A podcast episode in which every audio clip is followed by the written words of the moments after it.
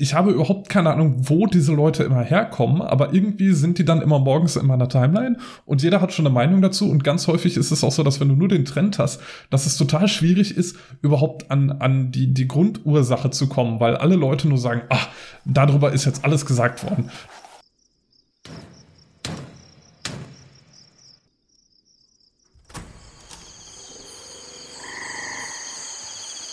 Willkommen im Tropenhaus.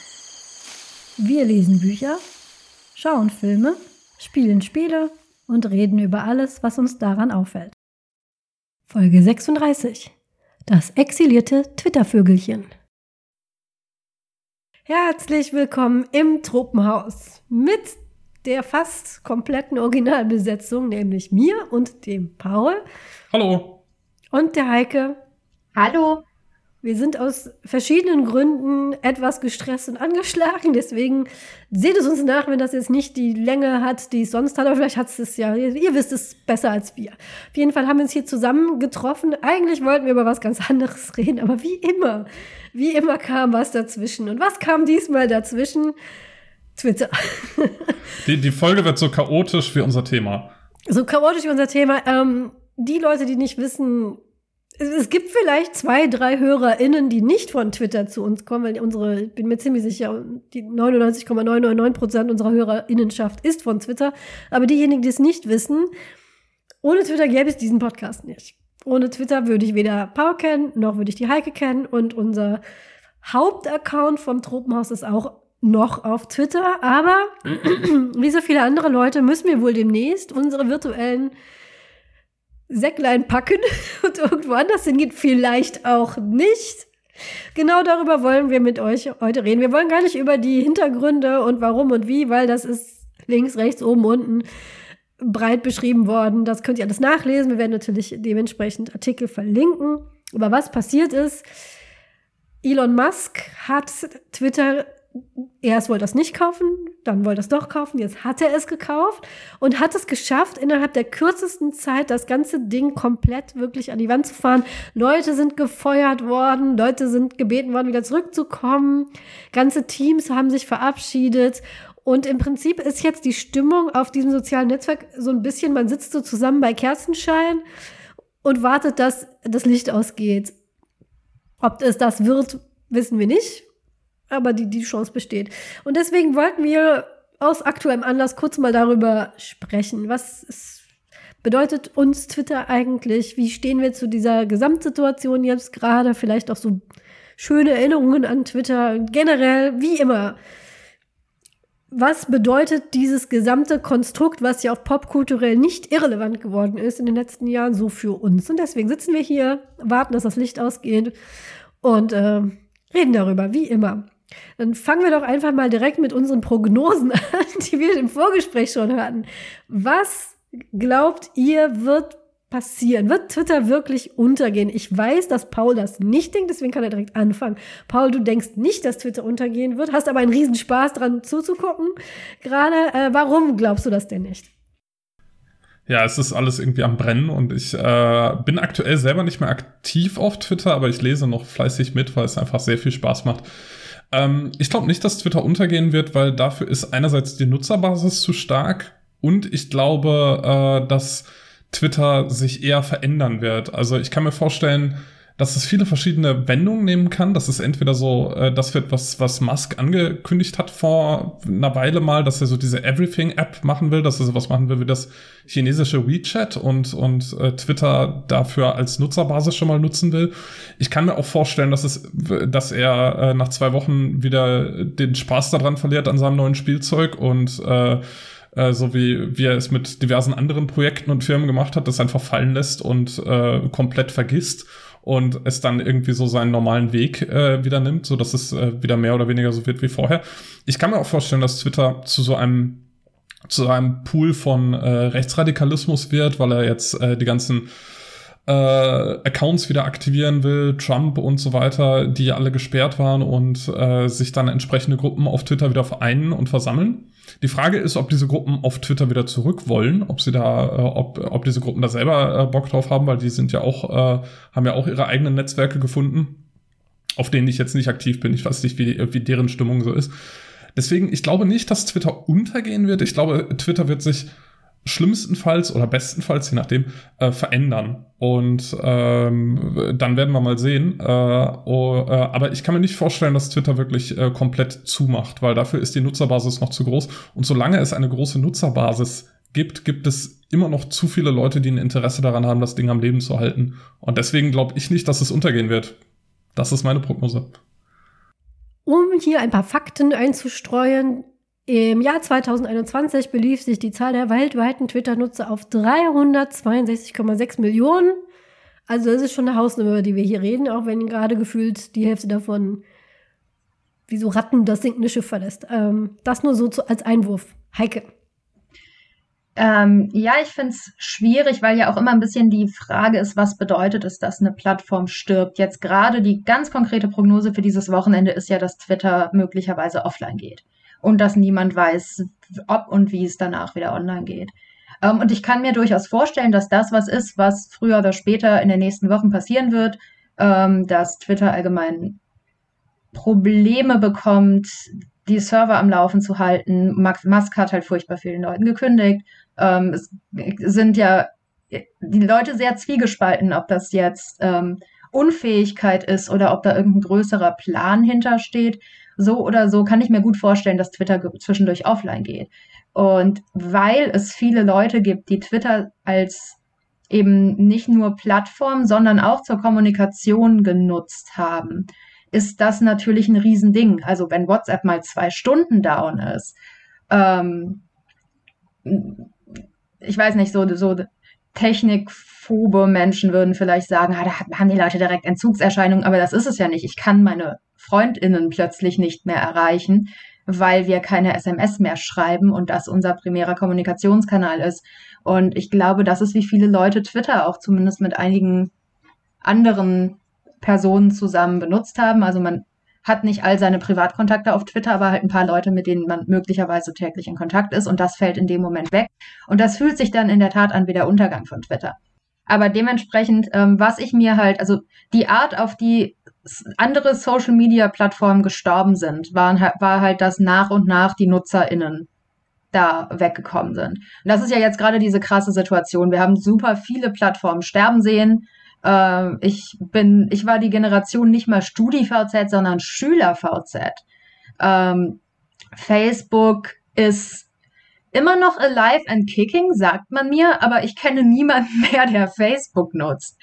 Und soweit aus meiner Perspektive ist Facebook eine gestorbene Plattform. Ich kenne niemanden mehr, der das nutzt. Offenbar hat Facebook immer noch viel Traffic, aber es ist nicht Teil meiner Lebenswelt und ich muss davon ausgehen, dass es irgendwelche ähm, älteren Leute sind, die das übernommen haben oder äh, jeder hat 2,5 MitschülerInnen von früher, die immer noch auf Facebook sind, aber niemand, der sich in irgendeiner Form online bewegt, nutzt Facebook. Ähm, MySpace war irgendwann einfach weg. Ähm, all diese ganzen, also weil man auch nicht mehr da war. Ich glaube, mein MySpace, also das, das, mein MySpace-Account habe ich auch ernsthaft gelöscht.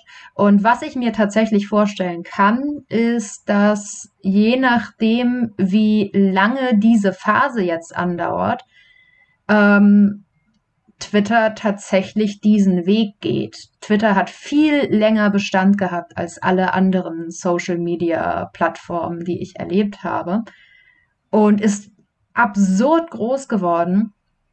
Und während ich selber sehr lange auf Twitter war, ich meine, das können wir ja, das, das, da werden wir ja auch noch drüber reden, was hat Twitter für uns bedeutet und wie lange waren wir da, ähm, muss ich halt auch sagen, dass ich beispielsweise, ich wüs wüsste gerne, ob ich eigentlich als Userin geführt wurde in dieser Statistik. Ähm, vermutlich ja. Aber mein Hauptaccount habe ich lange schon nicht mehr so verwendet wie früher. Ich habe den einmal im Monat ungefähr verwendet, um Updates zu schicken oder so. Ähm, und ich kenne viele Leute, die sich gerade jetzt während der Corona-Zeit früher oder später schon angefangen haben, so ein bisschen von Twitter zu verabschieden und angefangen haben, andere Sachen zu machen, weil Twitter in Wirklichkeit schon nicht mehr so gut funktioniert seit ein paar Jahren. Und die Frage wird so ein bisschen sein, und das ist ja was, was auch rumgeht als Gerücht zumindest, Paul, du hast es gerade auch schon angesprochen, dass Musk ja offenbar Wünsche dafür hat, Twitter umzugestalten. Ähm, und dass daraus halt so eine, wenn ich es richtig verstanden habe, witzigerweise auch sowas quasi Dezentrales werden soll. Und das umgemodelt werden soll in, ich weiß nicht, eine, ähm, eine Konkurrenzplattform zu diesem abstrusen Metaverse vielleicht oder was auch immer. Und meine große, große, große Hoffnung wäre, dass das nicht passiert, weil der hier zwischen Twitter wird, ist nicht mehr benutzbar und Twitter erfindet sich neu. So groß ist, dass die Leute in der Zwischenzeit schon andere Möglichkeiten gefunden haben für sich ähm, online weiter unterwegs zu sein und dementsprechend dann vielleicht ihren Mastodon-Account schon haben und einfach auf Mastodon bleiben und sagen, nee, ich muss jetzt nicht mehr wirklich zurück. Und äh, das ist so ein bisschen, wenn ich, wenn ich optimistisch bin, ist das meine Prognose. Ähm, Twitter wird natürlich online bleiben Ewigkeiten, weil es dauert ewig, bis sich so eine Plattform eingesteht, dass sie nicht mehr funktioniert. Und wenn sie nicht lukrativ, es kommt auch ein bisschen drauf an, wie lukrativ sie letztlich sein soll. Und meine, also meine Hoffnung ist, Twitter sieht irgendwo so vor sich hin, aber die Leute merken, dass es halt auch irgendwie anders geht. Und wenn man überlegt, Mastodon hat in den letzten Tagen, glaube ich, es ist auf sechs Millionen BenutzerInnen gekommen. Das ist jetzt keine so große Ansage, aber eigentlich schon, wenn man sich anguckt, was das ist und wie klein Mastodon vorher war und dass halt nur so ein paar verquere Nerds das überhaupt kannten, ähm, dann weiß ich nicht. Ähm, also das Bedürfnis, irgendwo hinzugehen, ist schon größer geworden. Und was ich halt jetzt zum ersten Mal auch an mir selber erlebe, ähm, was ich vielleicht vorher hätte machen sollen, aber nie gemacht habe, ist, dass ich wirklich anfange zu merken, was bedeutet es eigentlich, dass ich meine Daten die ganze Zeit irgendwo habe, wo sie mir nicht gehören. Und zwar gar nicht von wegen, ja, hier, das wird an irgendwelche Firmen verkauft. Ja klar, ich weiß abstrakt, dass das schlimm ist, aber sorry, äh, persönlich kann ich damit nichts anfangen, weil ich immer das Gefühl habe, ja gut, ich benutze halt auch gratis Twitter. Wer weiß, was, was die nachher mit meinem Content machen. Aber einfach plötzlich zu wissen, ich habe keinen Zugriff mehr unter Umständen nächste Woche auf Bilder, die ich getwittert habe, auf Threads, die ich gemacht habe, auf Top Ten Listen, die ich gemacht habe zum Jahresende hin oder sonst irgendwas. Ähm, vielen Leuten die Technik, äh, die Technik nicht so sehr verstehen oder nicht so sehr verstehen wollen wie ich, weil ich immer einfach ein bisschen denkfaul war, was das angeht, sitzen jetzt gerade zum ersten Mal da und, da und denken sich, wow, okay, ähm, vielleicht ist es nicht so cool, dass ich jahrzehntelang Content ins Internet gepostet habe, die, mit dem Gefühl, ich habe ich hab den für immer, der gehört mir für immer. Ähm, wir müssen anfangen, anders darüber zu denken, wie wir mit Social Media umgehen. Und dafür ist das gerade eine grandiose Situation, weil das, was mir daran so stark auffällt, vielen anderen Leuten auch zum ersten Mal auffällt. So Leute denken zum ersten Mal darüber nach, wie funktionieren diese Plattformen eigentlich, weil ehrlich gesagt, als ich ins Internet gegangen bin, waren die schon da. Um, das war cool und man konnte sich anmelden und fertig. Und dass die betrieben werden, dass da Leute hinterstehen, dass da Leute hinterstehen, die Geld bekommen müssen, ähm, dass sie sich natürlich über Werbung tragen, aber wie sehr tragen sie sich eigentlich über Werbung? Äh, das sind alles Fragen, die sich jetzt für viele Leute zum ersten Mal stellen. Ich finde das ganz, ganz großartig und äh, ich glaube, dass selbst wenn Twitter sich neu erfindet und wir in die dystopische Zukunft kommen, in der dann alle tatsächlich bei Twitter landen wieder, bei der neuen Version von Twitter, Twitter 2.0, was weiß ich, ähm, die Leute zumindest daraus gelernt haben und angefangen haben, mehr darüber nachzudenken. Und eine letzte Sache will ich noch sagen, dann wüsste ich gerne von dir deine Prognose, Angela. Aber alles, was die Leute immer gesagt haben über Twitter, war, bitte, wir wollen, dass wir wollen einen Edit-Button, wir wollen, dass wir unsere ganzen dämlichen Tippfehler nachkorrigieren können. Gebt uns doch bitte einfach nur einen Edit-Button, den wir in der ersten Minute, nachdem wir getwittert haben, nochmal irgendwie verwenden. Bitte, bitte, wir wollen unsere Tweets edieren. Das war das eine. Und das andere, was sie wollten, war, dass es eine Möglichkeit gibt, die Nazis und Rechtsradikalen effektiv von dieser Plattform zu bannen. Und Mastodon hat beides. Alle haben immer gesagt, das sind die beiden Sachen, die sie wollen. Es gibt eine Alternative, die diese, genau diese beiden Sachen hat. Also es wird sich jetzt viel zeigen darüber, was Leute wirklich wollen und ob sie das nur so gesagt haben. Ich habe ich hab gerade ein, äh, eine kleine Korrektur zu dem, was du gesagt hast. Du hast gesagt, äh, Mastodon hätte jetzt 6 Millionen User, es sind 1,6 Millionen User. Das sind immerhin, äh, also meines Wissens nach, zu dem, ja. was ich gehört habe, und das sind hat sich verdreifacht innerhalb äh, von, von zwei Wochen, die Userzeit, äh, Userzahl, aber es ist immer noch nicht so, es ist immer noch weniger als ein Prozent von dem, was Twitter Ja. hat, leider. Ich meine, das wäre bei sechs Millionen wäre es auch im prozentual gewesen, nicht so viel gewesen. Ich hatte die Information allerdings, das finde ich gerade ein bisschen erstaunlich. Vielleicht hat sie sich versprochen, weil ich hatte die Information aus einer Nachrichtensendung vorgestern Abend. Insofern, äh, Okay. Ja, vielleicht irre ich mich auch oder die, die Zahlen sind inzwischen schon wieder outdated. Wer weiß. ja, ja, Ja. aber Schnelllebige Wir Zeit. können das ja nachschauen.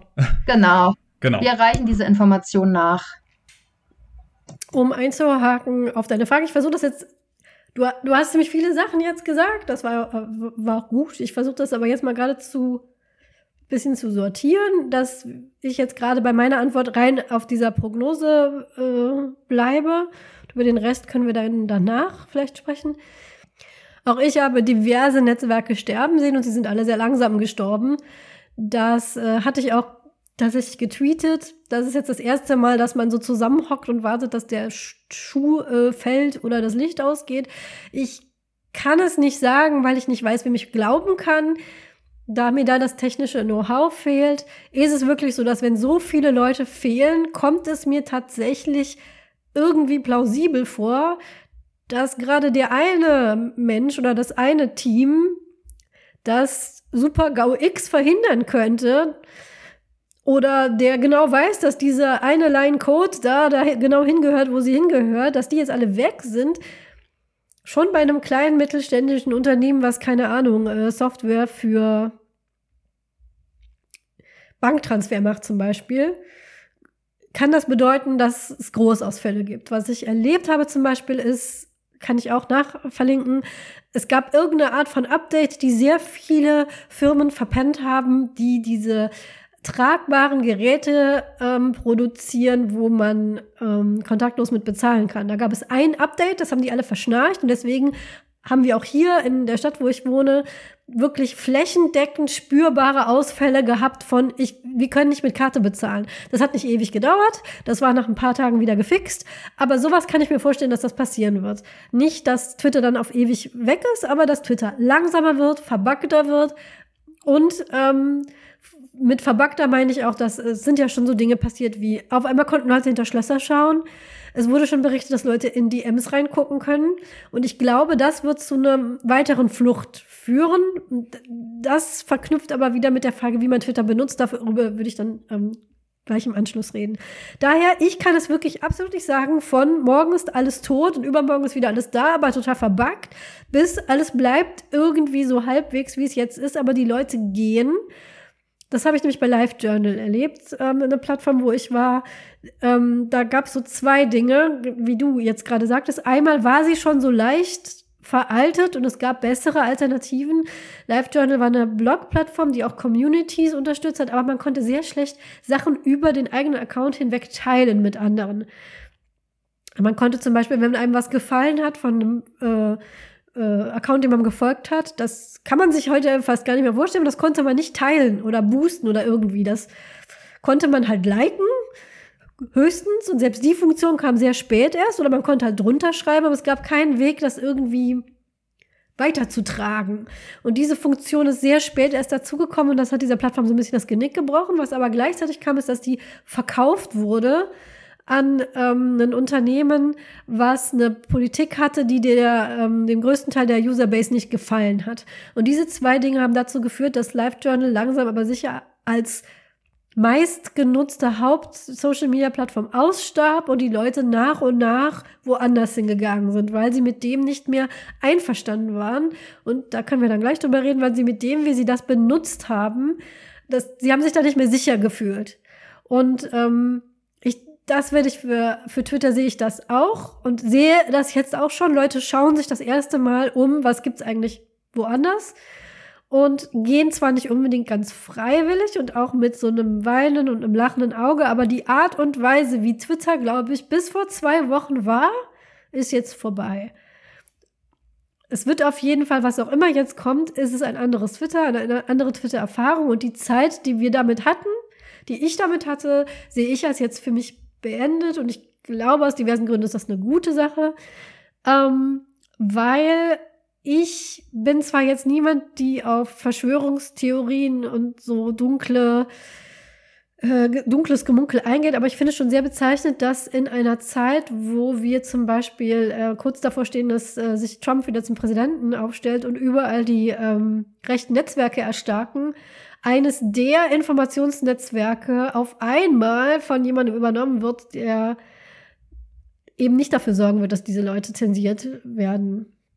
Und ähm, ich halte das nicht für einen Zufall. Ich halte das äh, mit auch politisch bedingt dass es eine Art und Weise ist, zu versuchen, ähm, den Diskurs auf eine bestimmte Weise zu bestimmen. Was ich nicht glaube, ist, dass es ihm gelingen wird, weil Elon Musk sich der Gen Z gegenüber ähm, steht und äh, ich glaube, der unterschätzt es ganz gewaltig, ähm, wie schnell die sich wieder rearrangieren und was Neues aufbauen. Aber ähm, ich sehe das durchaus als eines dieser letzten Zuckungen der ähm, einer, einer Weltordnung, die gerade dabei ist, zu, äh, zu zerbröseln und die die Demokratie überall gefährdet. Die gehen nicht kampflos. Und das ist eines dieser Aufbäumen, ähm, die wir gerade weltweit erleben. Und in dem Zusammenhang sehe ich das. So, das sind so meine zwei Cents für was, was wird jetzt geschehen und in welchem Kontext sehe ich das. Also auf gar keinen Fall sehe ich das als einfach nur irgendeiner, der keine Ahnung hat, hat das gekauft und fährt es jetzt an die Wand. Dafür ist das einfach zu groß und zu wichtig. Und ich glaube, das wird irgendwie in 10, 20 Jahren wird das irgendwer in einer ganz tollen Arte-Doku, wenn es eine Arte noch gibt, irgendwie darstellen als mit einer der wichtigsten Sachen, die so passiert sind. Ähm, aber ich finde diese Frage, die jetzt so immer wieder ähm, da so reinge ähm, ist wichtig, nämlich wie haben wir Twitter erlebt? Warum sind wir auf Twitter gekommen und wie haben wir Twitter benutzt? Weil ich glaube, das ist eine Frage, die man gar nicht trennen kann davon. Und das ist deswegen die Frage, die ich als nächstes dann noch stellen würde. Und dann fangen wir doch wieder bei Paul an. Wie bist du auf Twitter gelandet? Wann war das so ungefähr? Und wofür hast du es dann benutzt? Das muss nicht mal was sein. Ich glaube, das war bei mir nämlich auch so, dass man das irgendwie geplant hat, sondern eher da, was hat sich so ergeben, wofür, es, wofür du es dann benutzt hast in den Jahren, auf denen du dort warst. Ja, genau, das ist eigentlich eine ganz spannende Sache, ähm, weil bei mir war, ich, ich muss eigentlich mal den gesamten Weg auf, aufrollen, äh, bis, bis ich in diesen Podcast gekommen bin sozusagen. Das fängt nämlich äh, tatsächlich bei mir mit den Anfängen des Internets an, oder nicht mit den Anfängen des Internets, sondern mit den, mit den Anfängen, wo ich Internet benutzt habe.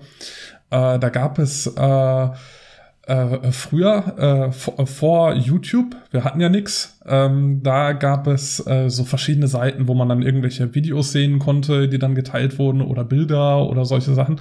Und äh, das waren dann halt so Sachen, die man so mit 10, 11, 12 Jahren cool fand. Kannst du kurz eine ähm, zeitliche Einladung geben? Weil ich bin ja, wie gesagt, ich bin so. hier die ältere Generation und für mich wäre das, was du jetzt sagst, 91, da gab es noch kein Internet. Also wovon, von welchem Jahr reden wir denn jetzt hier? Um, um die Jahrtausendwende. Um die Jahrtausendwende, da gab es dann so äh, Sammellink-Seiten, wo dann irgendwelche äh, witzigen Sachen gesammelt wurden oder irgendwelche faszinierenden Sachen, die man jetzt eben auf Twitter zum Beispiel finden würde, wo dann irgendwelche Leute einem sagen, hey, guckt, äh, guckt euch das mal an. Das, da gab es dann so Seiten, die das so zusammengefasst haben quasi. Äh, oder heute wäre das, äh, ich glaube, Reddit wäre so am, äh, am ehesten vergleichbar heute. Und äh, da gab es unglaublich viele von diesen Seiten. Und dabei äh, habe ich, äh, bin ich eben auf einige gestoßen, weil die halt so auf dem, auf dem Schulhof rumgereicht wurden, sage ich mal. Und darüber äh, bin ich auf einen Typen gekommen, der äh, so eine Web Videoserie gemacht hat. Und der hatte ein Online-Forum. Und das war das erste Online-Forum, wo ich dann aktiv wurde. Und über dieses Online-Forum bin ich dann auf andere Web-Videoseiten gekommen. Und von diesen Web-Videoseiten dann äh, äh, sechs, sieben Jahre später gab es bei SchülerVZ äh, gab es dann yes. Schüler-VZ-Gruppen. Und, und dann war ich in einer Schüler-VZ-Gruppe zu einer dieser Online-Serien, die ich damals kennengelernt habe. Und in dieser Schüler-VZ-Gruppe habe ich zufällig jemanden kennengelernt. Und als dann Schüler-VZ langsam kaputt ging, äh, war, war ich immer noch mit ihm im Kontakt und er hat gesagt, Facebook finde ich, äh, find ich doof, ich bin auf Twitter. Und dann hat er gesagt, wenn du mit mir in Kontakt bleiben willst, dann melde dich auf Twitter an. Das war 2012. Habe ich mich auf Twitter angemeldet. Ich hatte keine Ahnung, was ich machen soll.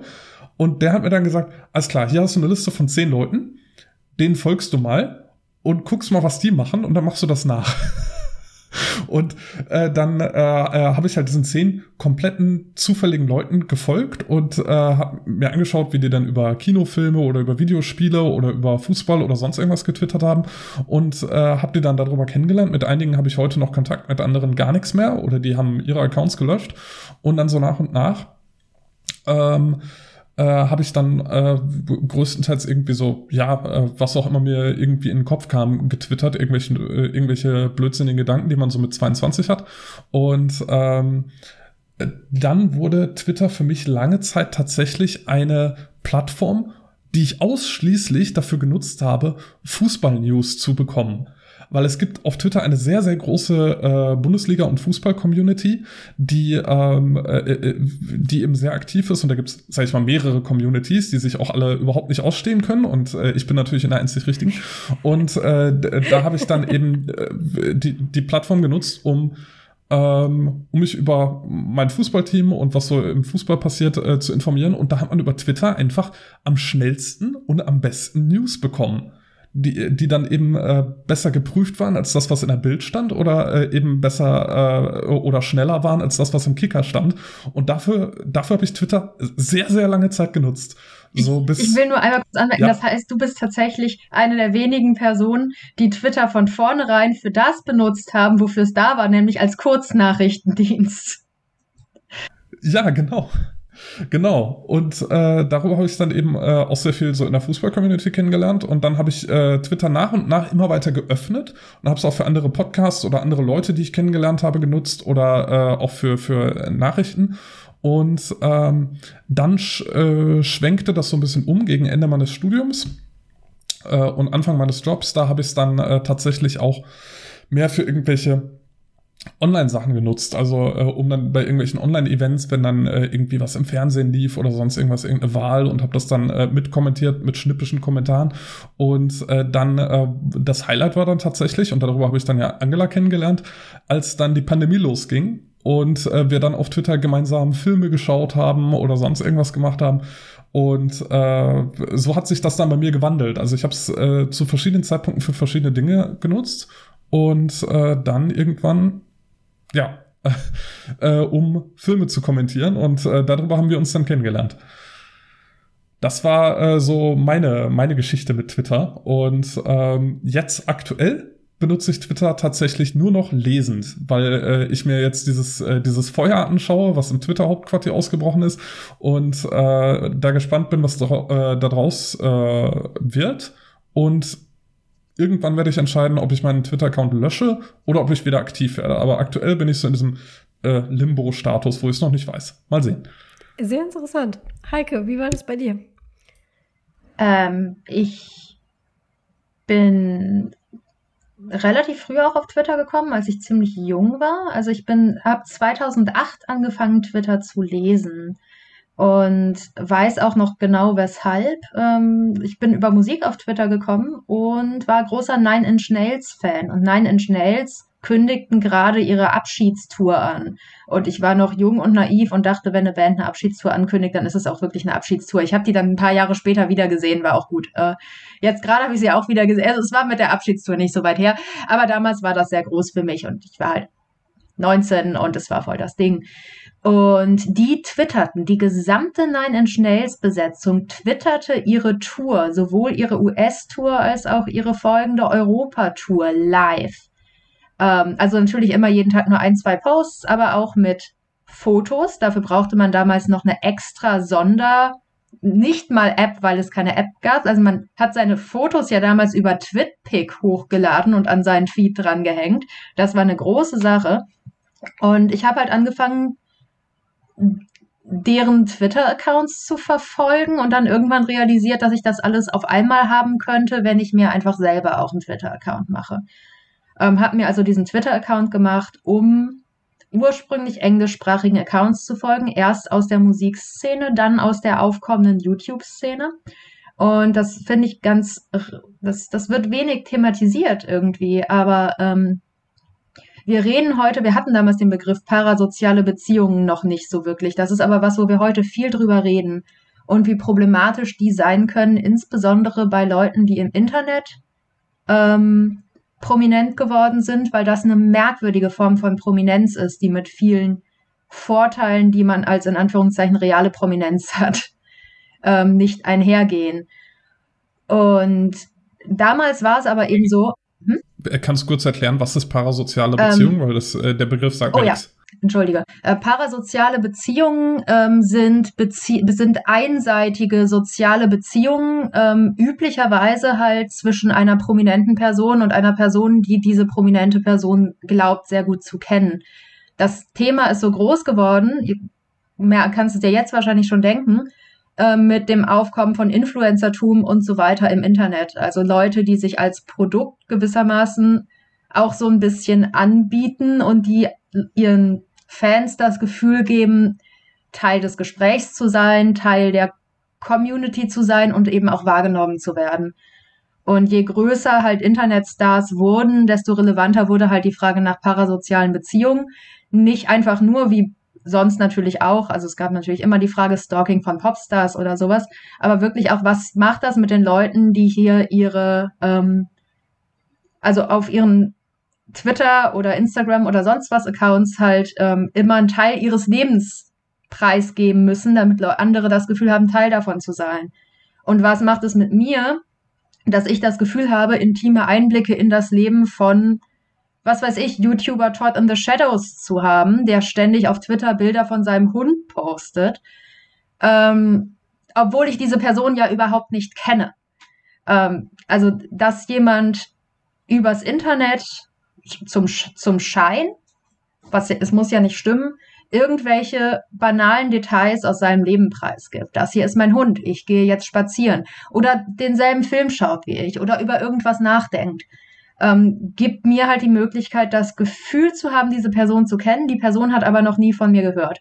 Und das ist explodiert durch das Internet. Ich, das gab es natürlich vorher auch schon. Mit Sicherheit gab es RadiomoderatorInnen, die durch die Stadt gelaufen sind und in gewisser Weise stadtbekannt waren oder sowas, aber die hatten immer auch so ein Prominenzgefühl, glaube ich. Ähm, ich schließe das ausschließlich aus der Sitcom Frasier, ehrlich gesagt, wie RadiomoderatorInnen vor dem Internet wahrgenommen wurden. Aber Dr. Frasier Crane ist da auf so einem Bus in der Serie und man also ist so ein minor Celebrity halt, jemand, der zumindest so ein bisschen prominent ist. Das Internet gibt aber Leuten die Möglichkeit, prominent zu werden, nur in einem bestimmten Kreis, ohne dass irgendjemand, der relevant wäre, jemals was von ihnen weiß wiederum. Und trotzdem haben sie aber eine Million Fans, die glauben, denen unglaublich nahe zu sein. Und das nennt man eben parasoziale Beziehung. Und das ist was, dafür war Twitter meiner Meinung nach zu dem Zeitpunkt die einzig geeignete Plattform. Ähm, es gab keine andere Plattform, die das so stark begünstigt hat. Es gab noch kein Instagram beispielsweise. Ähm, sowas wie Facebook war, wurde auch gerade erst groß. Was noch, was richtig groß war, war MySpace. Und bei MySpace war die Selbstdarstellung eine andere. Man konnte, man erschien nicht so richtig in einem Feed. Man musste befreundet sein. Man konnte Leute wenig liken und denen nicht so richtig folgen. Es war alles ein bisschen komplizierter auf MySpace. Und MySpace war für diese Art ähm, Darstellung nicht so nicht so geeignet wie Twitter. Twitter erzeugte ein unglaubliches Gefühl von Gleichzeitigkeit. Alle diese Leute machen jetzt gerade was gleichzeitig mit mir. Und ursprünglich wollte ich natürlich als ganz knapp noch Teenager wissen, dass ich gleichzeitig mit Trent Reznor einen Burger esse. Oder sowas. Und ähm, dann folgten eben für, also ganz für mich relevant war eben das Aufkommen von YouTube Critics, also Leute, die auf YouTube Filme besprochen haben oder eben Musik besprochen haben. Die waren dann auch immer alle auf, alle, alle auf Twitter. Und die erste Zeit war wirklich, es ist nicht zu vergleichen mit dem, was später gekommen ist. Ähm, Amanda Palmer war auf Twitter und sie war auf Amanda Palmer sehr, sehr groß und sehr, sehr präsent. Neil Gaiman war auf Twitter, den mochte ich unglaublich gerne. Und ähm, ich habe witzigerweise sogar, ich habe auf Englisch getwittert, die ersten zwei Jahre über oder so, hatte so gut wie keine FollowerInnen, außer denen, die mich persönlich kannten oder denen, die ich so lange harassed habe, bis sie aus Freundschaft sich dann auch auf Twitter angemeldet haben, damit ich mehr als drei Follower habe. Und ähm, was ich aber tatsächlich zum Beispiel auch gemacht habe, ist, dass ich von Konzerten getwittert habe und ich habe per SMS getwittert. Dafür war ja ursprünglich diese Zeichenbegrenzung da. dass man eben von einer Veranstaltung per SMS diese Kurznachricht ab, äh, absetzen konnte und die dann da erschien. Das ist was, das ist natürlich später völlig irrelevant geworden, aber das waren so meine ersten Twitter-Momente. Und in der Zeit ist dann irgendwann das deutsche Twitter zum ersten Mal aufgekommen. Da war ich erstmal gar nicht drin. Ähm, das war eine sehr andere Twitter-Zeit. Ich bin dann dafür auch irgendwann auf Deutsch umgestiegen ähm, ich hab, weiß nicht, ob sich jemand von euch daran erinnert. Es gab ja keine Apps, man musste sich auf der Seite einladen. Es gab Top-Tweets, du konntest regionale Top-Tweets einstellen. Bevor du dich eingeloggt hast, kamen dann halt die zehn erfolgreichsten Tweets aus deinem Land der letzten 24 Stunden. Das waren meistens lustige Sprüche oder irgendwelche Witze. Und ähm, die haben natürlich dann alle immer als allererstes gelesen. Und es war, wo, ging dann mehr auf Wortwitz und mehr auf, ähm, ja, ich weiß nicht, mehr, mehr auf geistreiche Bemerkungen. Das war, das war das, was das deutsche Twitter gemacht hat. Ähm, die waren alle älter. Ich war da, hatte, hatte überhaupt keine Chance, da reinzukommen. Ähm, die wurden alle relativ groß, aber die waren außerdem alle anonym. Es war völlig unüblich, mit Klarnamen auf Twitter zu sein. Das hat niemand gemacht, das hat niemanden interessiert. Die einzigen, die auf, mit Klarnamen auf Twitter waren, waren Leute, die anderweitig berühmt waren. Aber jemand, der einfach so keine Ahnung, so Normalo hatte, hätte sich, also hatte keinen Grund, sich da mit Klarnamen anzumelden und das machte auch alles irgendwie keinen Sinn. Und das war gleichzeitig, also daraus entstand dann auch die Zeit, in der ähm, Leute angefangen haben, dann da zusammen Filme zu gucken. Ähm, in den Jahren danach haben wir uns da kennengelernt, Angela, über die Schläferz-Community. Irgendwelche verstrahlten Leute, die abends einfach da sitzen und merken, ja, wir könnten eigentlich einen Hashtag dazu machen, dass wir alle gleichzeitig Super Shark gucken. Und was ich immer richtig krass fand im Nachhinein, es war eine nette Art, ähm, was in seinem Alltag zu haben, wo man mal Dampf ablassen konnte und wo man mal über Dinge reden konnte. Es war aber gleichzeitig ähm, auch was, es hatte was sehr Spielerisches. Ähm, Twitter ist, hat unglaublich viel mit Gamification gearbeitet. Und es ging natürlich darum, welches ist dein erfolgreichster Tweet? Hast du mal einen abgesetzt, der richtig viele Sterne hatte?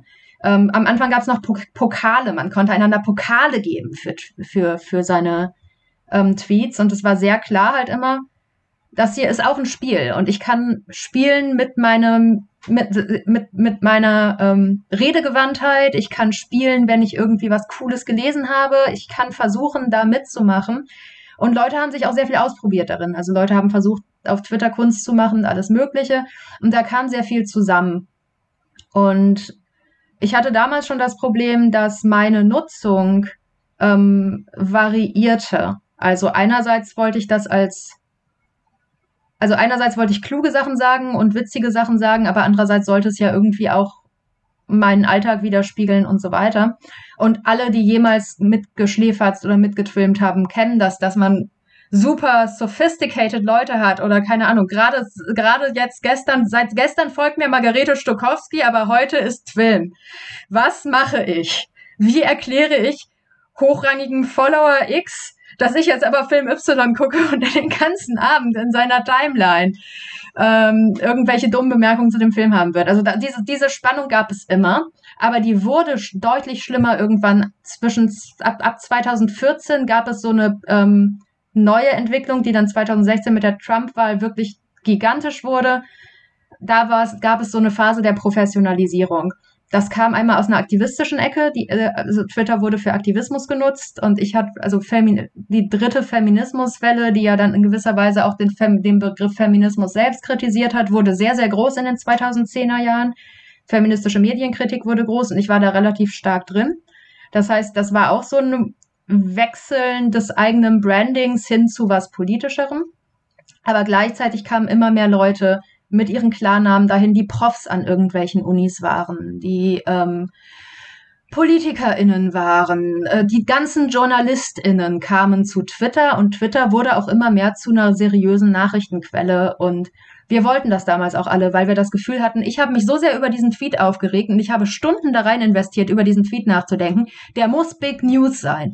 Und im Nachhinein muss ich ehrlich sagen, also erstens war ich 24 und dumm und das zeigt schon, dass das vielleicht kein so kluger Wunsch war. Und zweitens, das hätte so nie passieren dürfen. Also, dass die Art, auf die Twitter zu Journalismus geworden ist und zu einer seriösen Quelle geworden ist oder auf die wir alle wollten, dass Artikel geschrieben werden, weil irgendjemand 140 Zeichen und haben ein paar mehr Zeichen gemacht irgendwann, aber dass, dass Twitter so sehr relevant wird, dafür war es eigentlich nicht gebaut und das war auch keine gute Sache.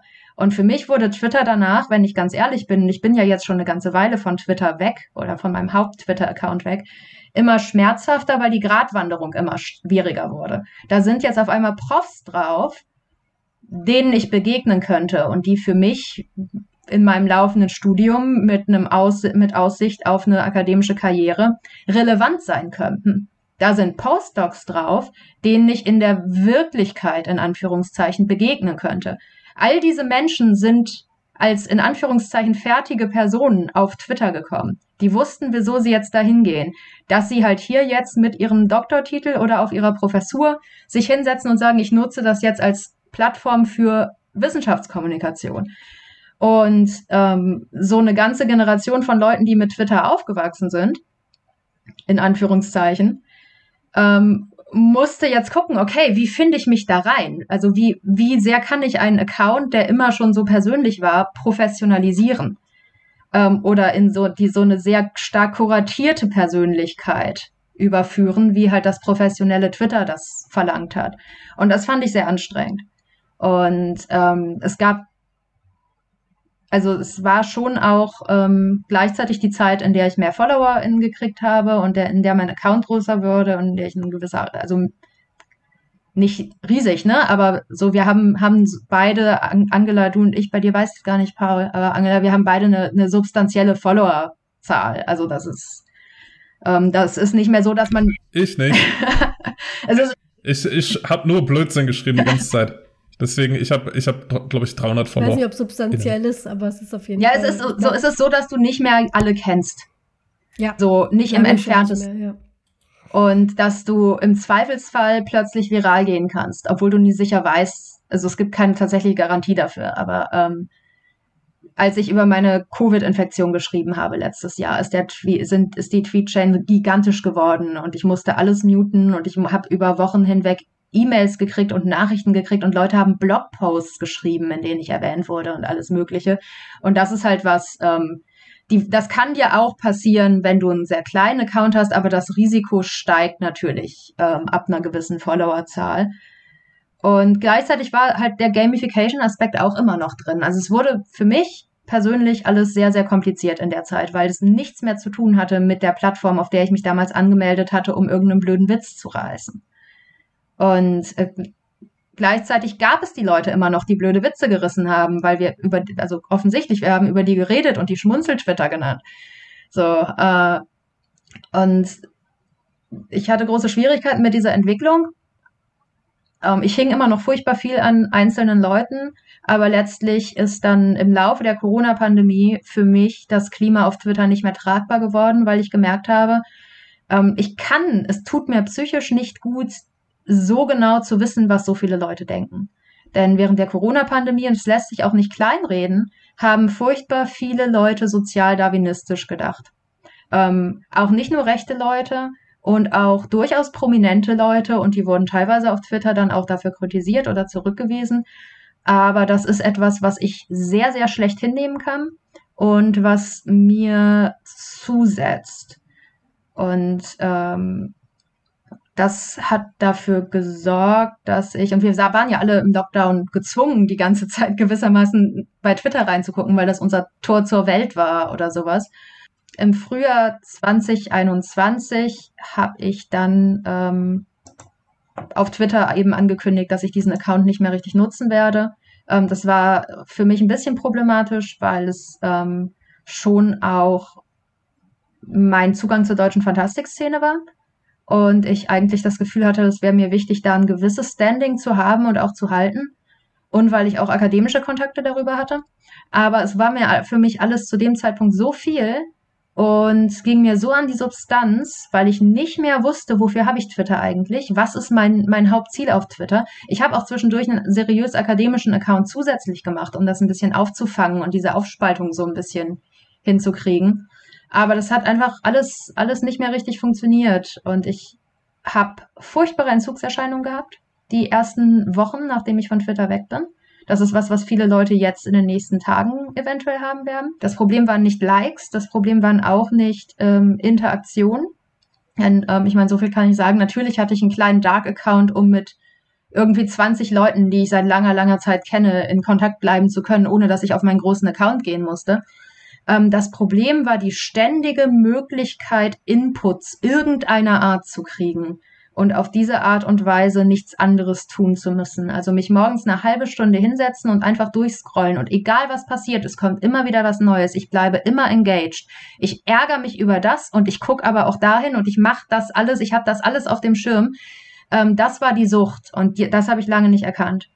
Und es hat mich Monate gekostet, da wirklich rauszukommen. Äh, ich hatte seit 2019, glaube ich, auch Mastodon und da war es sehr ruhig und da war es mir zu ruhig. Und ich habe letztlich über Mastodon hat mir dann letztlich ein bisschen geholfen. Ähm, aber ehrlich gesagt, erst ab Anfang 2022, als ich zum ersten Mal wirklich gelernt habe, Mastodon zu verwenden, ähm, so langsameren Input zu kriegen. Und das, was ich über Twitter gelernt habe oder wie Twitter mich konditioniert hat, langsam wieder loszulassen. Das hat mich sehr erschreckt. Denn Twitter war nicht so, als ich damit angefangen habe. Und natürlich hat es was Spielerisches, aber es war am Anfang definitiv nicht so. Und Leute glauben immer, es geht um Anerkennung, aber darum ging es auch nicht wirklich. Ähm, es ging darum, ein sehr, sehr kompliziertes Spiel, das von Jahr zu Jahr immer komplexer wurde zu spielen und dabei Eigenansprüchen gerecht zu werden in verschiedenen Bereichen. Also jedes Mal dabei zu sein und zu verstehen, weshalb man sich gerade empört. Ein guter Ally zu sein für alle diskriminierten und marginalisierten Communities. Ähm, und es spiegelt sich in ganz vielen Twitter-Redewendungen wieder. Ähm, wir müssen reden über. Ähm, warum guckt niemand dahin? Und so weiter. Das sind, die sind alle gut gemeint und in ihrem jeweiligen Kontext auch richtig. Aber wenn man den ganzen Tag immer nur gesagt bekommt, darüber hast du aber noch nicht gesprochen, dann äh, läuft das darauf hinaus, dass man irgendwann dem allen zusätzlich auch noch hinterherläuft. Und äh, ja, ich bin sehr viel besser aufgestellt gewesen, nachdem ich meinen Twitter-Account nur noch selten genutzt habe. Ich habe ihn natürlich genutzt, um Links zu Rezensionen zu posten oder um über Dinge zu informieren, die mir wirklich wichtig waren, wie eben meine Corona-Erkrankung, wo ich dachte, okay, Leute, ich habe Tipps bekommen, die, wenn ich die nicht gehabt hätte, wäre ich elendig in meiner Wohnung verreckt. Das war wichtig, ihr solltet das wissen. Aber ansonsten habe ich seit 2021 Twitter kaum noch verwendet und die Hälfte der Zeit, die ich es verwendet habe, habe ich es im Nachhinein sehr bereut und mir gedacht, das hättest du dir eigentlich auch sparen können. Denn wir reden sehr viel darüber und das stimmt, weil ich meine, offensichtlich machen wir diesen Podcast und wir kennen uns und ich habe viele Menschen über Twitter kennengelernt, die ich sehr, sehr schätze. Und am Ende des Tages sind unsere Online-Kontakte reale Kontakte. Also dieses, das ist alles nicht echt, das stimmt nicht. Aber ein bisschen stimmt es schon. Denn in der ganzen Zeit, die ich auf Twitter war, habe ich nicht an meiner Doktorarbeit geschrieben. In der ganzen Zeit, in der ich Twitter-Beef hatte, habe ich nicht meine Wohnung aufgeräumt. Ähm, es stimmt, dass das real ist, aber ich habe es auch verwendet, diese Twitter-Realität, um viel andere Realität aufzuschieben mit der Begründung, das hier ist aber real. Und ich wünschte, das hätte ich früher schon nicht mehr gemacht, weil es mir sehr, sehr gut tat, das nicht mehr zu tun. Und die Leute von Twitter können real werden und dann ist es großartig. Ähm, sie können dich aber auch dazu bringen, dass du einfach zum zehntausendsten Mal unbezahlte Arbeit machst, indem du einen 42 Tweet Threads 42 Tweets Thread 42 Tweets Thread geht schneller, es sagt sich besser, komm zu Mastodon. Ähm, aber also, sie können dich auch dazu bringen, dass du eben diese unbezahlte Arbeit machst und furchtbar viel irgendwo reinschreibst. Ähm, so wie all die AktivistInnen, die sich über Jahre und Jahre die Finger wund getippt haben, um Sachen zu erklären und die von niemandem Geld dafür gekriegt haben. Und einige haben am Ende einen Buchvertrag gekriegt, aber es bringt ja niemand fünf Bücher zu, für das, zum gleichen Thema raus. Dementsprechend ist für die prominenteste Person, die über meinetwegen Transrechte informiert hat, eine ganze Gruppe von Transmenschen weggefallen, die auch über Transleben informiert hat auf Twitter und die keinen Buchvertrag gekriegt haben und so weiter. Ähm, da ist sehr, sehr viel passiert auf Twitter, wo Leute viel, viel Zeit und viel, viel Arbeit reingesteckt haben und am Ende des Tages aber nichts dafür bekommen haben. Und ja, das dementsprechend bin ich im Nachhinein sehr gespalten, was Twitter angeht, weil es mein Leben extrem beeinflusst hat in vielerlei Hinsicht und gleichzeitig aber auch gar nicht so stark, wie ich immer während ich bei Twitter war, gesagt hätte. Ich habe einfach tolle Menschen kennengelernt auf Twitter. Aber das lag nicht an Twitter, das lag an den tollen Menschen. Und das könnte überall sonst, hätte überall sonst genauso passieren können. Und dementsprechend, ja, bin ich, bin ich jetzt in gewisser Weise auch in der sicheren Position. Twitter kollabiert. Zumindest ein bisschen. Aber ich habe schon vor über ne, also für, vor über einem Jahr alle Kontaktdaten gesichert. Ich habe die E-Mail-Adressen von den Leuten. Ich habe Nummern. Ähm, ich habe einen Podcast mit Leuten. Ähm, die Leute wissen, wo sie mich finden. Und ich bin googlebar. Und so weiter. Und dementsprechend bin ich gerade sehr, sehr entspannt im Gegensatz zu denjenigen, die sich gerade zum ersten Mal damit auseinandersetzen, dass es sein kann, dass sie einfach morgen nicht mehr auf Twitter rumhängen. Ja. Angela, was ist deine Twitter-Story? Wow, das war viel, Heike. Krass. Ähm, auf jeden Fall sehr spannend mit anzuhören. Ich glaube, viele Sachen bei mir waren einerseits gleich und andererseits ganz anders was wieder mit meinem Alter zu tun hat, als ich auf Twitter kam. Ich war zweimal auf Twitter, das wissen die allerwenigsten. Das erste Mal war ich auf Twitter 2011, wenn ich das jetzt richtig sehe. Ich habe es extra nachgeguckt. Ja. 2011, am 31. Juli 2011 hat eine Person Geburtstag, die wir hier niemals erwähnen. Nämlich J.K. Rowling. Damals war ich noch komplett gefangen im Harry Potter-Hype drin. Ähm, da heißt nämlich Pottermore gelauncht. Pottermore ist die Seite, die Paul kennt. Warum? Äh, die kenne ich nur, weil, weil da stand, dass Zauberer auf den Gang kacken.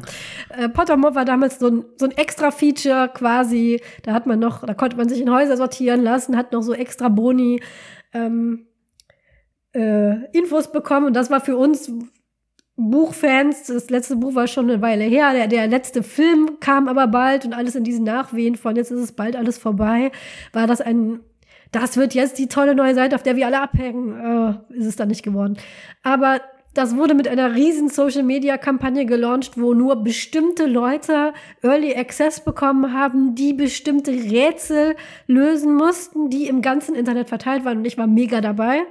Und ähm, und dachte, ich, diese ganzen Clues, die ich gesammelt habe, und man muss sich da mit anderen Leuten schnell absprechen und das alles zusammentragen. Wo mache ich das jetzt am besten? Ich bin in keinem Forum mehr. Ich war damals ähm, 30 da ist man nirgendwo mehr in einem Harry Potter Forum so wirklich, so wie äh, über Facebook. Das interessiert meine Freunde alle nicht so sehr, wie es mich interessiert. Was mache ich denn jetzt? Mache ich mal Twitter-Account auf. War dann irgendwie drei Tage lang sehr aktiv, hab meinen Early Access Pottermore-Account bekommen, bin sortiert worden, war happy und hab das dann wieder zugemacht, weil ich festgestellt habe, äh, Twitter nutzen ist, wie man geht auf eine Party, wo man keinen kennt, stellt sich mit in den Raum und hört auf einmal 50 Unterhaltungen gleichzeitig, was mich unfassbar überfordert hat und ich bin sofort wieder rausgegangen.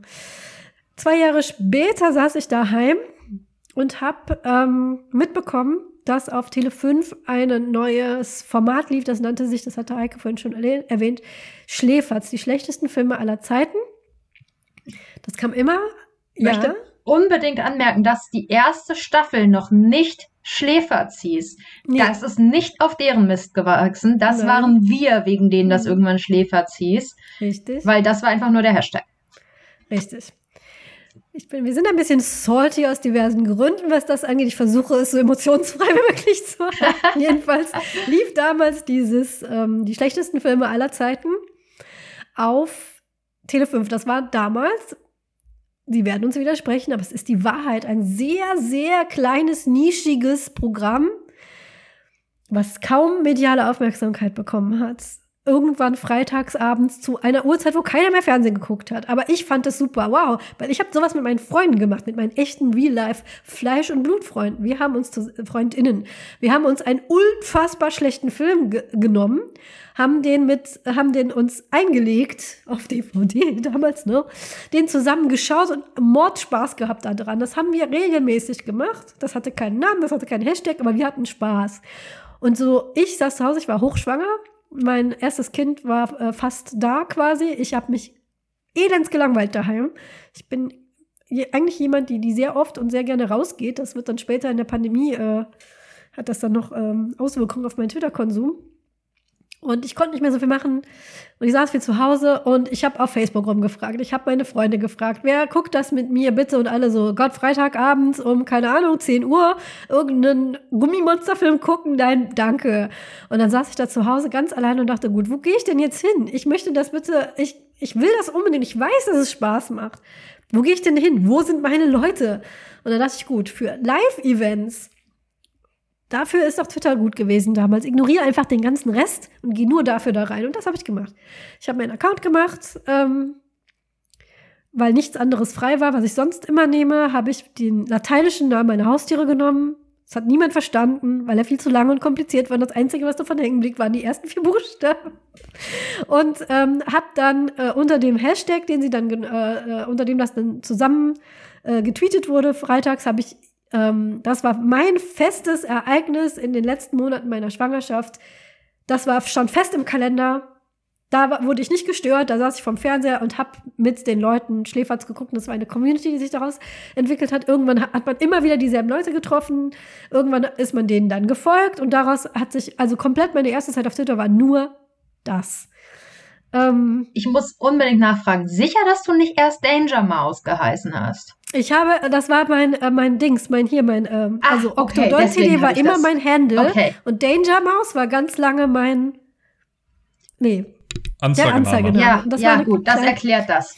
Das war ganz lange eine, ähm, eines der allerersten Bilder, die ich aus dem Internet runtergeladen habe. Eine Maus, die ähm, auf eine äh, Mausefalle zugeht und so einen kleinen roten Helm trägt. Und das war mein, damit bin ich übrigens auch mal einmal viral gegangen äh, während der Wahl, äh, der amerikanischen US-Wahl, weil ich da irgendwas über den Carter Socks getweetet habe mit diesem Handle und dem Maus-Ding und mich hat tatsächlich eine amerikanische Newsseite retweetet. Das war so einer meiner fünf Minuten in, in Twitter-Fame. Aber ja, ich hieß Danger Mouse, aber der Handle war immer Octodontide. Und irgendwann war es Octo. Und irgendwann haben die Leute mich mit Oktopoden assoziiert, wie das eben so ist. Und ähm, das war ganz lange das Einzige, was ich auf Twitter gemacht habe. Und irgendwann hat sich das dann ausgefasert. Ähm, der Grund, warum wir so, ein bisschen salty sind, ist, dass wir nicht unbeteiligt daran waren, dass Schläferz zu einem ähm, Großevent wurde. Äh, also nicht nur ich und nicht nur die Heike natürlich, sondern unsere ganze Community, die wirklich total gehypt war da drauf. Und you know who you größer. are. Ja? Es wurde immer größer und größer und größer und äh, die, die diversen Preise, die da verliehen wurde, die hat auch jede von uns mal gewonnen und irgendwann ist das dann zerbrochen. Ähm, da will ich gar nicht jetzt drauf eingehen, das ist einfach so. Und wir haben unsere eigene Community aufgemacht, wie das immer passiert, so. Aber das war der Kern. Und so fing es an. Und irgendwann habe ich gemerkt, irgendwann lernt man das ja, ne? Man hängt da so auf Twitter ab und macht diese Live-Events mit und sagt, den Rest ignoriere ich einfach, aber das, das, das geht ja gar nicht. Und dann habe ich festgestellt, als dann mein Kind da war, und mir ging es äh, erst Mutter, ne, äh, bisschen überfordert, wie das eben so ist. Ne, die, ähm, das ganze Leben stellt sich auf den Kopf. Baby haben ist super, Kinder haben ist toll, aber auch sehr anstrengend. Und ähm, ich habe gemerkt, dass das ein soziales Netzwerk ist, mit dem ich jetzt gerade zu dieser Zeit sehr gut klarkomme, weil das kann ich einfach mal zwischendurch machen ich musste mich da jetzt nicht fünf Stunden lang hinsetzen und äh, ich war immer noch gewohnt, Facebook, Live-Journal, da setzt man sich hin, schreibt lange, das habe ich auch tatsächlich noch sehr lange gemacht. Ich habe tatsächlich Blog-Einträge geschrieben über den Alltag mit, mit Baby, habe aber gemerkt, ich komme da nicht mehr zu. Ist schon wieder eine Woche rum, ich habe immer noch nichts geschrieben, weil allein dieser Gedanke, ich setze mich jetzt hin und schreibe eine ganze Seite voll, hat mich so ermüdet, neben kein Schlaf und dies und jenes, dass dieses Bite-Sized einfach so zwischendurch war total, hat mich voll abgeholt. Und dann ist man in dieses, äh, hey, da sind ja noch andere Eltern. Teilweise Eltern, die gleichzeitig mit mir schwanger waren, die dann auch Babys hatten und die dasselbe hatten und die dieselben Probleme hatten wie ich und dieselben Herausforderungen. Und so ist das dann gewachsen.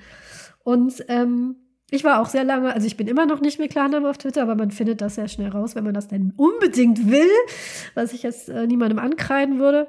Und das war dann irgendwann so meine, ähm, mein Ding war, ich habe gemerkt, ähm, wenn man Eltern wird, hat man auf einmal einen unglaublichen gesellschaftlichen Druck, unter dem man äh, steht.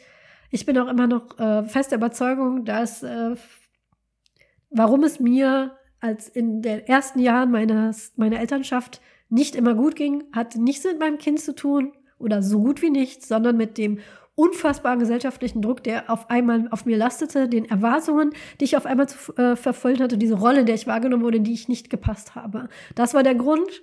Mein Kind ist awesome, mein Kind ist toll und ähm, im Leben würde ich mich nicht nochmal anders entscheiden als für dieses Kind. Aber die, ähm, der gesellschaftliche Druck war enorm und hat mich wirklich fast, ähm, ja, kaputt gekriegt, würde ich jetzt behaupten.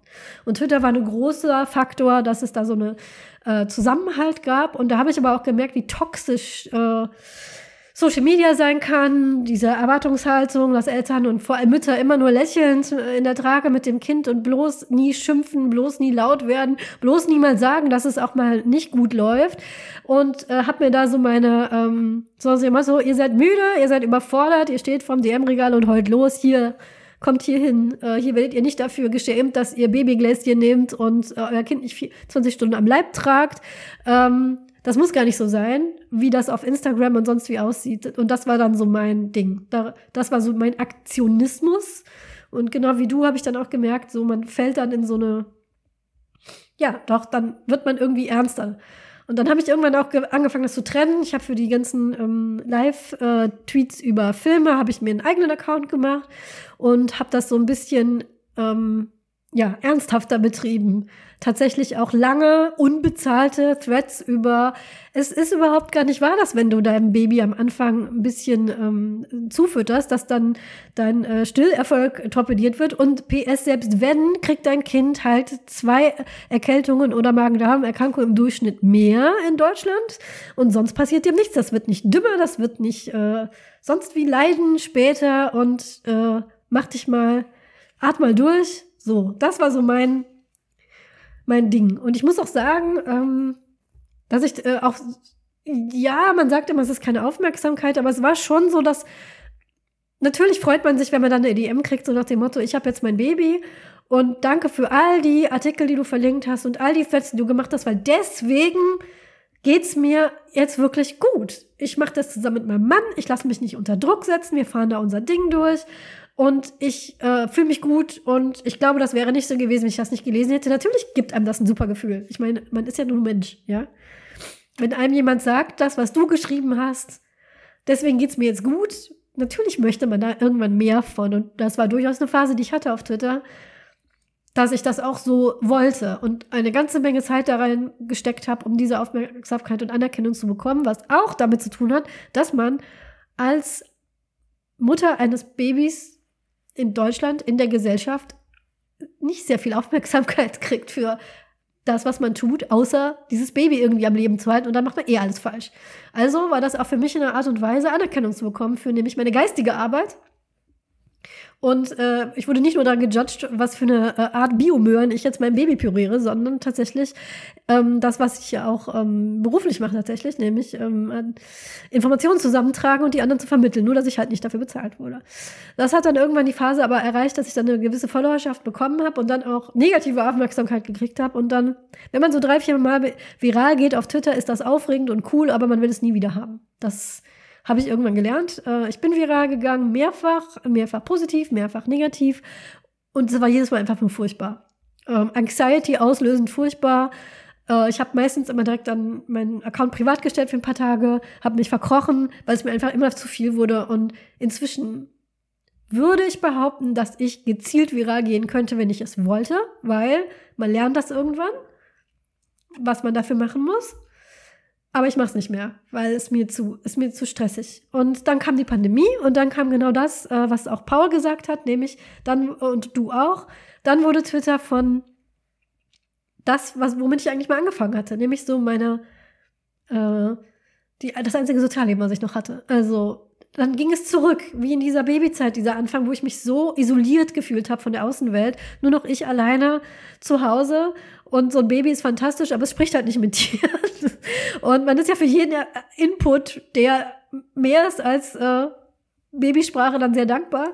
Und genauso was in der Pandemie. Auf einmal, alles, was ich sozial gemacht habe, war auf einmal brandgefährlich und ging nicht mehr. Und inzwischen hatte ich zwei Kinder und wollte natürlich, dass die auch gesund bleiben. Das hieß, die blieben so gut wie es ging immer zu Hause und ich saß hier zu Hause eingesperrt. Alle Sozialkontakte, die wir uns erlaubt haben, war nur noch, dass die Kinder irgendwie ihre Freunde halbwegs behalten konnten, in die Kita gehen konnten, sonst was. Und wir haben unsere Sozialkontakte ein ganzes Jahr komplett, komplett ausradiert. Und äh, hätte ich damals Twitter nicht gehabt, wäre ich, glaube ich, in keinem, an keinem guten Ort psychisch gewesen. Und daraus haben sich dann wieder, so wie Paul das erzählt hat, daraus haben sich dann Communities ergeben, die nicht unbedingt dann auf Twitter stattgefunden haben, aber sie haben sich alle aus Twitter ergeben. Und da haben sich dann auch Freundschaften draus ergeben. Zum Beispiel, also das Tropenhaus ist ein Twitter-Pandemieprojekt. Ähm, das ist quasi unsere, äh, unser Sauerteig, den wir ansetzen aus Langeweile und Verzweiflung. Und der hat sich glücklicherweise, okay, die Pandemie ist immer noch nicht vorbei, aber ich hoffe, er wird die über Pandemie überleben. Ähm, viele sehr schöne Dinge haben sich ergeben aus diesem Sozialleben. Ich habe inzwischen echte, also ja, wie Heike sagte, natürlich sind Online-Freundschaften nicht unecht, aber es ist noch was anderes, als wenn man sich jeden Tag auf Twitter sieht, als wenn man zusammen wohnt zum Beispiel. Oder, was ich inzwischen schon gemacht habe, ich bin mit Leuten zusammen in Urlaub gefahren, die ich rein über Twitter kennengelernt habe und festgestellt habe, das sind fantastische Menschen und wir waren zwei Wochen im Urlaub und das war einfach großartig. Das war dann diese Phase. Und dann kam genau wie bei Heike die Überforderung irgendwann, nämlich als ich gemerkt habe, diese ganze Aufmerksamkeitsmaschinerie, ich komme auch nicht mehr hinterher ähm, mit den Weltereignissen, die sich überschlagen und einer Meinung, die ich auf einmal zu allem Möglichen haben sollte. Und auf einmal wurde ich auch mit, ich glaube, wenn man irgendwann ähm, eine tausendstellige Followeranzahl hat, mit jedem tausender Schritt erhöht sich das. Und irgendwann war, warum sagst du dazu nichts? Oder warum positionierst du dich dazu? Oder hey, äh, komm doch mal hier hin und erzähl was darüber. Und ich irgendwann so, ich will das gar nicht, Leute. Ich habe gar nicht die Expertise. Ich bin einmal so viral gegangen, dass ich tatsächlich einen Buchvertrag angeboten bekommen habe und habe den abgelehnt, weil ich der Meinung bin, ich verdiene den gar nicht. Bitte geht doch zu ExpertInnen in diesem Bereich, die seit Jahren darüber forschen, promovieren, sonst was und lasst die ihr Buch schreiben, nicht mich, ja, die zu dem Thema jetzt einen viralen Tweet abgesetzt hat. Bitte, um Himmels Willen, ja. Und ähm, das ist mir alles zu viel geworden. Und ähm, dann habe ich ähm, generell Pandemieüberforderung etc. und auch die Professionalisierung von Twitter, weil dann fingen an, Leute aus dem Umfeld meiner Arbeit mir zu folgen und ich habe gemerkt, das möchte ich gar nicht, weil die Persona, die ich auf Twitter bin, ist nicht professionell und ähm, eher so flapsig, aufregend, ab und zu mal Leute anzündend. Äh, bin ich auch nicht stolz drauf immer, aber äh, ich habe auch gerne mal Chaos verursacht auf Twitter. Ähm, was man dann so macht, man probiert sich halt so aus, ne? sucht seine Stimme und seine Rolle. Und ähm, Anfang des letzten Jahres habe ich festgestellt, das ist mir alles zu viel. Ähm, vor allem, weil ich negative Aufmerksamkeit bekommen habe, die mich auch zu einem gewissen Grad echt erschreckt hat. Und äh, festgestellt habe, diese Leute verwechseln diese Persona, die ich auf Twitter bin, mit dem, also die denken wirklich, ich bin wirklich so, dass ich auch eine gewisse Macht habe, einfach Leute ähm, irgendwelche Leute, äh, tausend Leute auf jemanden drauf zu hetzen, die dann böse Dinge mit den anderen anstellen, das, das würde ich niemals machen, aber sowas ist mir zugeschrieben worden. So, ich hätte eine Bubble, ich würde äh, Leute mobilisieren und ich denke immer, Leute, habt ihr mal versucht, mit fünf Leuten ein Buffet zu organisieren oder mit drei Leuten ein IT-Projekt oder mit einer Schulklasse äh, ein Buchclub oder ein Backstand? Wisst ihr eigentlich, wie unmöglich das ist? Ähm, dass ich alle meine 3000 Follower euch auf den Hals setze. Ähm, wen das interessiert, nochmal die Batman-Folge nachhören. Da haben wir uns nämlich auch drüber lustig gemacht. Da passiert nämlich genau das. Da äh, mobilisiert jemand über Nacht äh, irgendwelche Leute mit Gewehren und hat irgendwie nur 300 Follower auf so einer Plattform, so dass es funktioniert nicht. Wenn ich so ein, äh, also wir haben damals glaube ich so ein Prozent gesagt. Also wenn du Glück hast, kommen ein Prozent deiner Follower. Und das sind, also da musst du schon echt äh, was reinpowern. Von daher, das hat mich irgendwie so erschreckt. So, so mocht, wollte ich nicht wahrgenommen werden. Und weil ich dachte, was ist, wenn das jemand wirklich ernst nimmt und dann vor meiner Tür steht?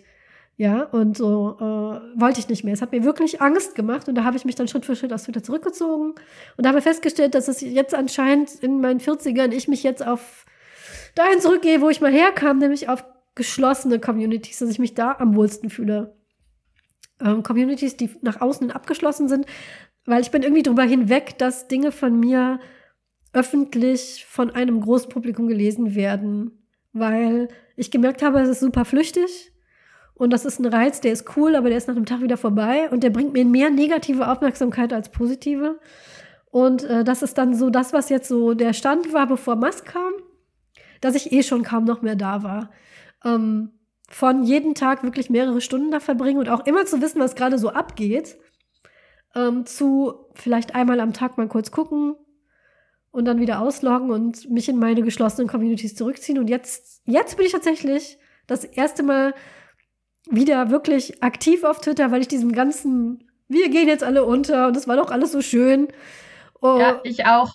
Ne, gucke ich zu mit so ein bisschen Wehmut, aber es ist nicht so, dass ich jetzt wirklich aktiv traure oder so, oh nein, hoffentlich passiert das nicht, sondern das Twitter, was ich mal hatte, das gibt's eh schon lange nicht mehr.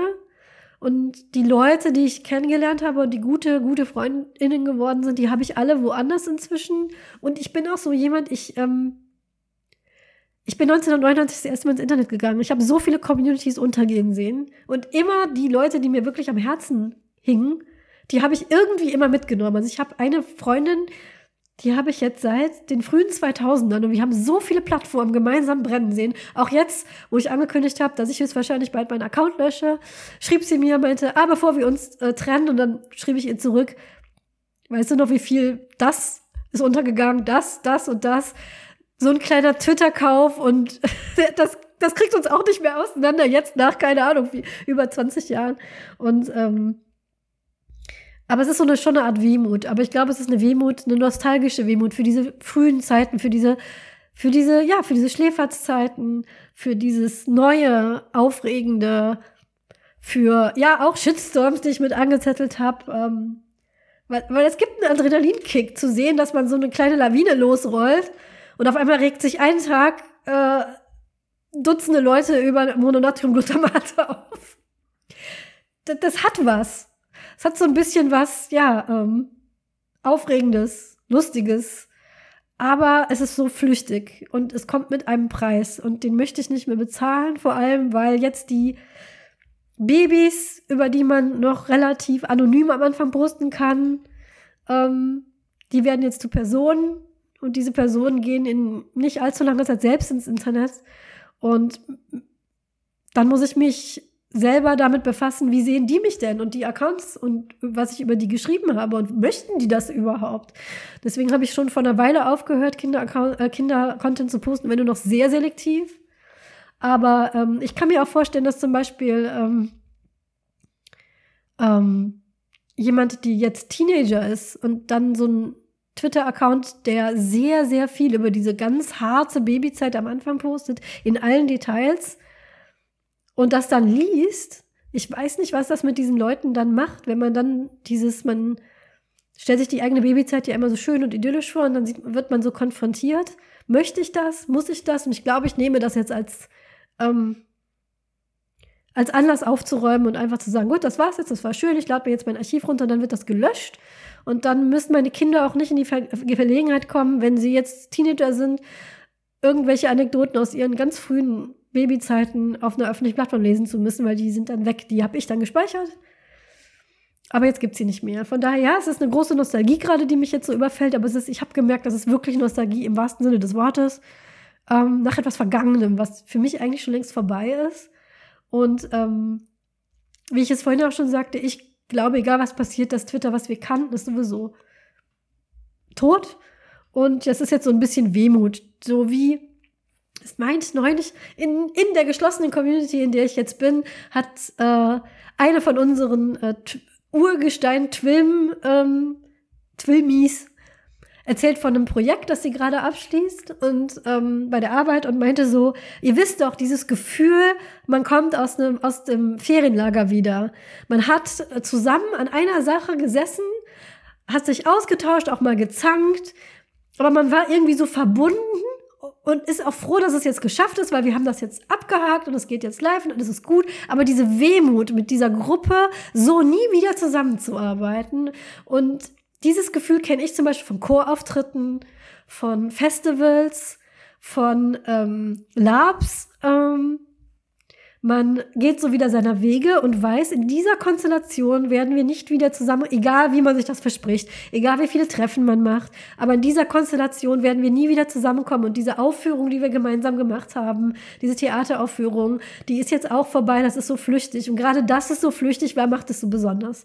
Und dieses Gefühl habe ich jetzt gerade so die letzten paar Tage auf Twitter, so dieses, man sitzt so, der Vorhang ist gefallen, man baut so langsam die Bühne ab und das, worauf, worauf man ein halbes Jahr darauf hingearbeitet hat, ist vorbei, man ist stolz und man ist traurig, aber man weiß auch, es muss jetzt enden, weil die Zeit ist einfach jetzt vorbei. Man kann ja nicht 20 Jahre lang Studententheater spielen und oder oder äh, ins Ferienlager gehen, bis man 40 ist. Von daher, das ist so gerade die Stimmung, die ich habe und die das, was Twitter für mich war. Und äh, ich glaube, mir fällt der Abschied ein bisschen leicht eher, weil es nicht der erste ist, weil es nicht die erste Plattform ist, nicht die erste Community.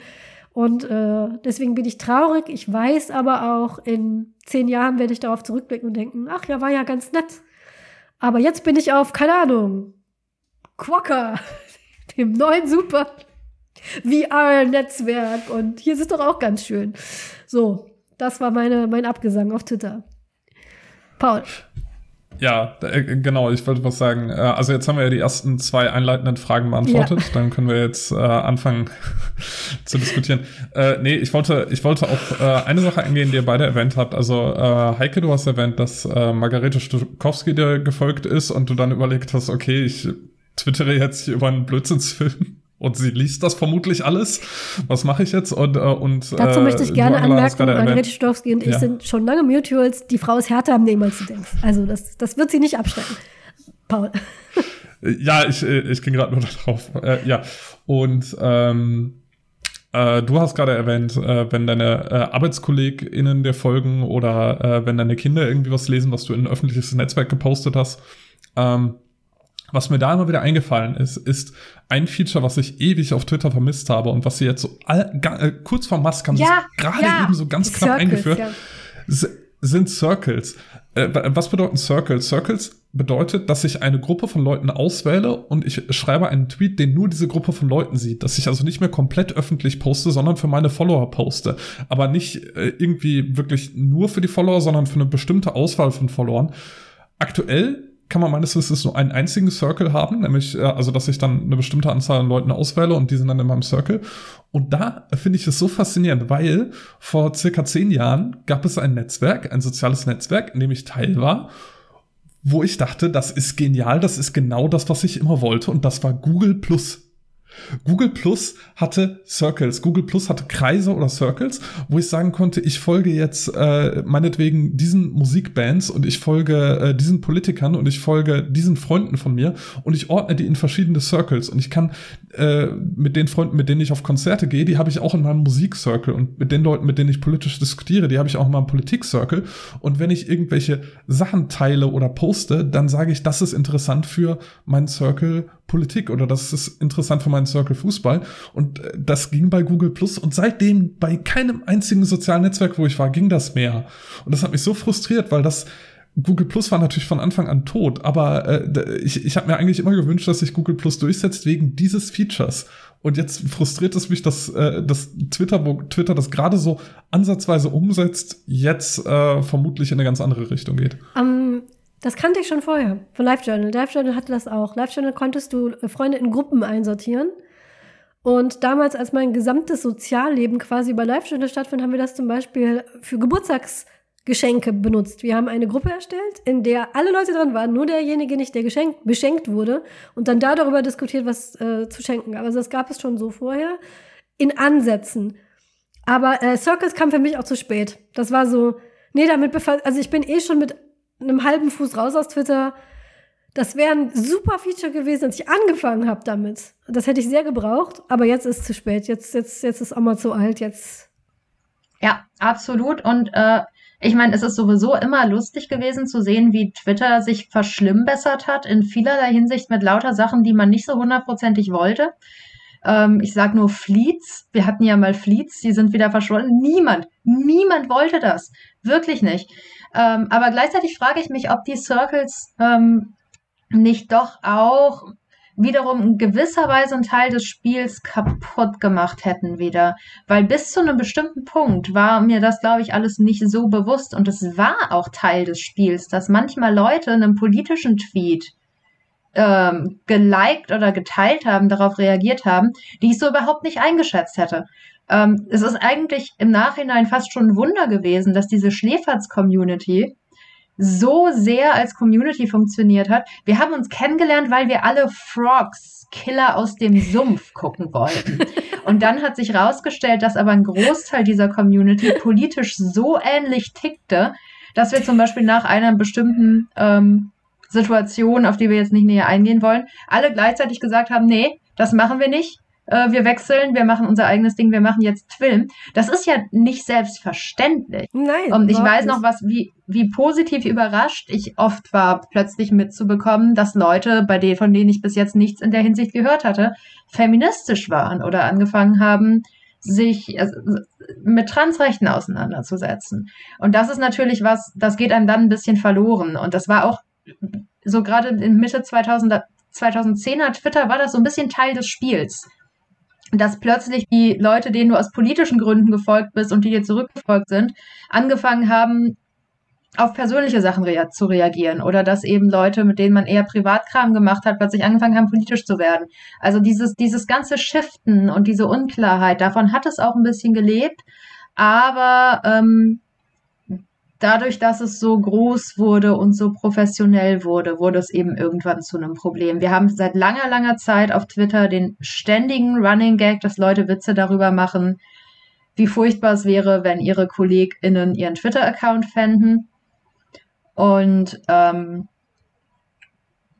das war immer schon so ein bisschen, das hat immer schon ein bisschen das Problem auf den Punkt gebracht, dass wir nie so richtig wussten und dass wir Spaß daran hatten, nie so richtig zu wissen, sind wir hier professionell oder sind wir hier privat. Aber das war ein gemeinsamer Spaß, der nur so lange funktioniert hat, bis die ersten Leute aufgetaucht war, sind, die da wirklich nur professionell waren. Also vorher war, war das alles so ein einziger In-Joke zwischen uns allen. Wir sind hier professionell, aber wir sind hier auch privat und da war es auch nicht schlimm, wenn ich mal einen Kommilitonen irgendwie auf Twitter getroffen habe und gemerkt habe, oh Gott, der twittert auch, weil der war ja in genau der gleichen Situation wie ich. Aber in dem Moment, in dem mehr und mehr Accounts nur noch professionell waren, ist das halt hardcore gekippt. Und dann wurden auf einmal diese Circles auch wirklich nötig und wären nötig gewesen. Und dass sie jetzt gekommen sind auf den letzten Metern, ist auch fast schon witzig. Ja, ja, ich, ich finde es halt witzig, weil äh, das hängt dann auch wieder zusammen mit einer anderen Pro Problematik, die du eben kurz angesprochen hast mit den Klarnamen.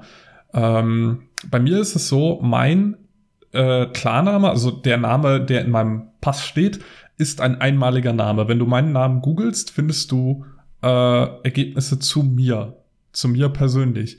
Und dann gibt es auf Twitter Leute, die mit mir diskutieren. Ich habe keinen Klarnamen auf Twitter und ich schreibe meinen Namen auch nicht auf Twitter und ich habe auch kein Foto von mir auf Twitter. Und dann gibt es Leute, die sagen, ich diskutiere nicht mit dir, weil äh, du hast ja keinen Klarnamen und deswegen bist du ja überhaupt gar keine seriöse Meinung, hast ja gar keine seriöse Meinung. Und dann äh, gucke ich mir deren Profil an und dann heißt der Typ Peter Schmidt 1980. und äh, dann denke ich mir, ja, cool. okay, dann bin ich raus hier. Zwei der viralsten Menschen, mit denen ich mich öffentlich angelegt habe, und das ist, hat wirklich Kreise geschlagen. Ähm, Zwei dieser äh, Diskussionen, von denen ich nicht wenige hatte, habe ich geführt mit einem Mann und einer, und einem, äh, einem Mann und einer Frau. Beides cis, hetero, weiße Menschen, von denen einer Schmitz und einer Müller hieß. Ohne Scheiß, die mich geblockt haben, weil sie sagten, all die die Fakten, die ich ihnen dargelegt habe, zählen nichts. Die Kritik, die ich dargelegt habe, zählen nichts, weil ich nicht mit Klarnamen unterwegs bin. Was ich ihnen nicht gesagt habe, ist, wenn ihr wirklich, wenn ihr wirklich wolltet, hättet ihr meinen Klarnamen in fünf Google-Schritten, aber das, also man muss es den Leuten auch nicht zu einfach machen, aber das, das werde ich niemals vergessen. Und das waren wirklich zwei von den Diskussionen, die am weitesten Wellen geschlagen. Und ich dachte, genau, Peter Schmidt 19 68 und äh, Luise Müller. Wow, seid ihr mutig, dass ihr mit Klarnamen unterwegs seid. Ich feiere euch total. Also das, ja, das ist auch nichts anderes. Ob man jetzt mit einem Teddybär und sich nennt, keine Ahnung, äh, Ringelblume 12 oder man heißt Luisa Schmidt. Das, das, das, deckt, das sind beides lose Deckel, die einem eine Art von Anonymität geben, weil du, ja. Und äh, ähm, es ist halt auch, und das ist natürlich auf Twitter auch viel diskutiert worden, es ist ja ein Zeichen von einem gewissen Privileg, da überhaupt mit Klarnamen sein zu können. Und das ist eben auch was, was ich ähm, immer schon so ein bisschen mitgetragen habe in Bezug auf Twitter. Also diese Erinnerungen. Ich war halt sehr aktiv auf Twitter während Gamergate und Gamergate fand natürlich auf vielen Seiten statt, aber auch auf Twitter. Und ähm, ich habe das nie vergessen, von Tag zu Tag aufzuwachen. Es war eine Zeit, in der ich mich sehr für Videospiele interessiert habe und auch überlegt habe, über Videospiele zu, zu schreiben. Und ich habe nicht über Videospiele geschrieben, ganz konkret, weil es damals mit Gamergate eine sehr gezielte Hasskampagne gab gegen drei Frauen im englischsprachigen Videospielbereich ähm, aus unterschiedlichen und jeweils eigens vorgeschobenen Gründen. Und das einmal mitzuerleben, ähm, das waren alles Frauen, denen ich zu dem Zeitpunkt schon folgte, weil ich mich meinerseits als Frau für Videospiele interessiert habe. Ähm, das heißt, ich habe es sehr, sehr direkt mitgekriegt. Ich habe auch mitgekriegt, wer sich ähm, in der deutschsprachigen Spiele-Community dazu wie geäußert hat und wie unglaublich verhalten ähm, die Reaktionen darauf waren letztlich. Und ähm, im bei der dritten dieser, also es, es, war, es waren ein paar furchtbare Wochen, wo man eben immer am nächsten Tag nicht wusste, was ist. Eine von den drei Frauen musste ihre Wohnung evakuieren, weil sie gedoxt worden war, ähm, also ihre Adresse online publik gemacht worden war. Ähm, viele waren nicht wirklich darüber informiert, was überhaupt passiert war und haben irgendwelche Narrative übernommen dann im Nachhinein, dass das Ganze provoziert gewesen wäre oder sonst irgendwas. Und es war völlig skurril, weil ich ja dabei war. Und das war schon sehr, sehr einschneidend. Und ich habe aber auch mehreren deutschen Accounts gefolgt, die Ähnliches erlebt haben und die bedroht worden sind oder deren Kinder bedroht worden sind. Ähm, wir hatten ja auch diesen Hashtag SIF-Twitter damals, dass es diese gezielte Hetzkampagne gab gegen drei FreundInnen, die sich viel eben zu dritt gezeigt hatten und ähm, so über ihren Alltag getwittert haben und viel interagiert haben, so wie das ja jetzt auch viele Leute machen, die dann da so Gruppen bilden und die irgendwie in einer Gruppe von Arschlöchern auf dem äh, auf den Radar gekommen sind, die die belästigt haben ohne Ende und wo man damals gerade auch zu dem Zeitpunkt wirklich wenig machen konnte und die Polizei nichts dazu gemacht hat und die sich sehr wenig geschützt hatten und dann eben auch Kinder im Spiel waren und so. Und das ähm, das waren wirklich wirklich gruselige Sachen. Und wenn sich dann ein Jahr später Karl-Heinz Müller anmeldet und sagt warum seid ihr denn eigentlich alle nicht mit Klarnamen hier? Ähm, das hat mich schon immer sehr sehr geärgert und ich fand dieses ähm, allgemeine Thema, ähm, wie gehen wir miteinander um auf Twitter? Wie viel ähm, Aggressionen können einzelne Leute abbekommen? Wie schnell kocht irgendetwas hoch? Ähm, das hat mich immer sehr beschäftigt und mich immer so ein bisschen, hat mir immer so ein Restunwohlsein gegeben. Und eine Sache, die ich ähm, nicht loslassen kann, weil ich das einfach weiß, ist, ähm, ich habe damals mich dagegen entschieden, was zum Thema Videospiele zu machen, aber ich habe nie vergessen, ähm, wer die Leute waren, die sich damals nicht positioniert haben während dieser Gamergate-Sache. Die also mit dazu beigetragen haben, dass ich damals beschlossen habe, das ist eine Szene, in die ich gar nicht weiter rein will. Ähm, es war wunderbar. Ich liebe es, dass ich, dass ich im Bereich Science Fiction, Fantastik und vor allen Dingen Romanen bin. Das ist toll. Ich habe das nie vergessen und ich sehe, wie sich diese Leute heute feministisch inszenieren, wie sich diese Männer heute feministisch inszenieren, die damals nicht den Mund aufgemacht haben, nichts gemacht haben und jetzt, wo ähm, die Geschichte gewissermaßen nochmal aufgearbeitet wurde von anderen Leuten, ähm, den Drive daraus mitnehmen und sagen, hier bin ich, ähm, mit meinen feministischen Positionen und Videospiele müssen offener werden und so weiter. Und das ist vielleicht auch ein Zeichen dafür, dass ich dringend, also von Twitter weg musste, weil Leute, die über lange Zeit twittern, sich halt entwickeln. Und man kriegt diese Entwicklung mit. Und das ist nicht immer eine positive Entwicklung. Jetzt könnte man natürlich sagen, ja, guck mal, aber Jan, sind sie doch heute feministisch? Aber weiß ich nicht. Ähm, die haben damals aktiv dafür gesorgt, dass weniger Frauen in die in ihr Umfeld gekommen sind und haben sich dann mit feministischen Themen selbst professionalisiert. Und das sind so Lebensläufe, die man auf Twitter viel mitverfolgen konnte. Ähm, und dementsprechend äh, bin ich auch nach wie vor so ähm, diese Professionalisierung und ähm, eben dieses Hypen von Klarnamen völlig un, in, in völliger Unkenntnis oder in Desinteresse gegenüber den äh, tatsächlichen Gegebenheiten, unter denen Leute ihre Accounts betreiben. Das geht mir unglaublich auf die Nerven bis heute. Zur Entwicklung dieser, ähm, zur Entwicklung von Accounts habe ich auch äh, Erfahrungen und ähm, kann das respektieren, weswegen ich auch jetzt keine Namen oder so nennen werde, weil das sind ja gute Entwicklungen und warum sollte ich da jetzt drauf regnen? Aber es ist schon so ein bisschen bitter. Ähm, als ich anfing, wie gesagt, zu twittern, war äh, das erste Kind, was ich hatte, noch sehr, sehr klein. Und die großen Namen, die damals über Elternschaft und so getwittert hatten, hatten alle Kinder im selben Alter von mir. Und damals war das wirklich noch en vogue, dieses ganze Aufopferungsding. Du als Mutter, ähm, da gab es wirklich so Tipps wie, wenn du total gestresst bist vom Hin und Her von in die Kita bringen oder zurück oder so, dann zünd dir doch mal eine Räucherkerze an. Oder ähm, mir tut vom Tragen die, äh, die Bandscheiben weh, ja, dann bleib halt zwischendurch mal stehen, anstatt lass den Vater doch mal den Kinderwagen schieben oder kauft dir einen Kinderwagen oder so.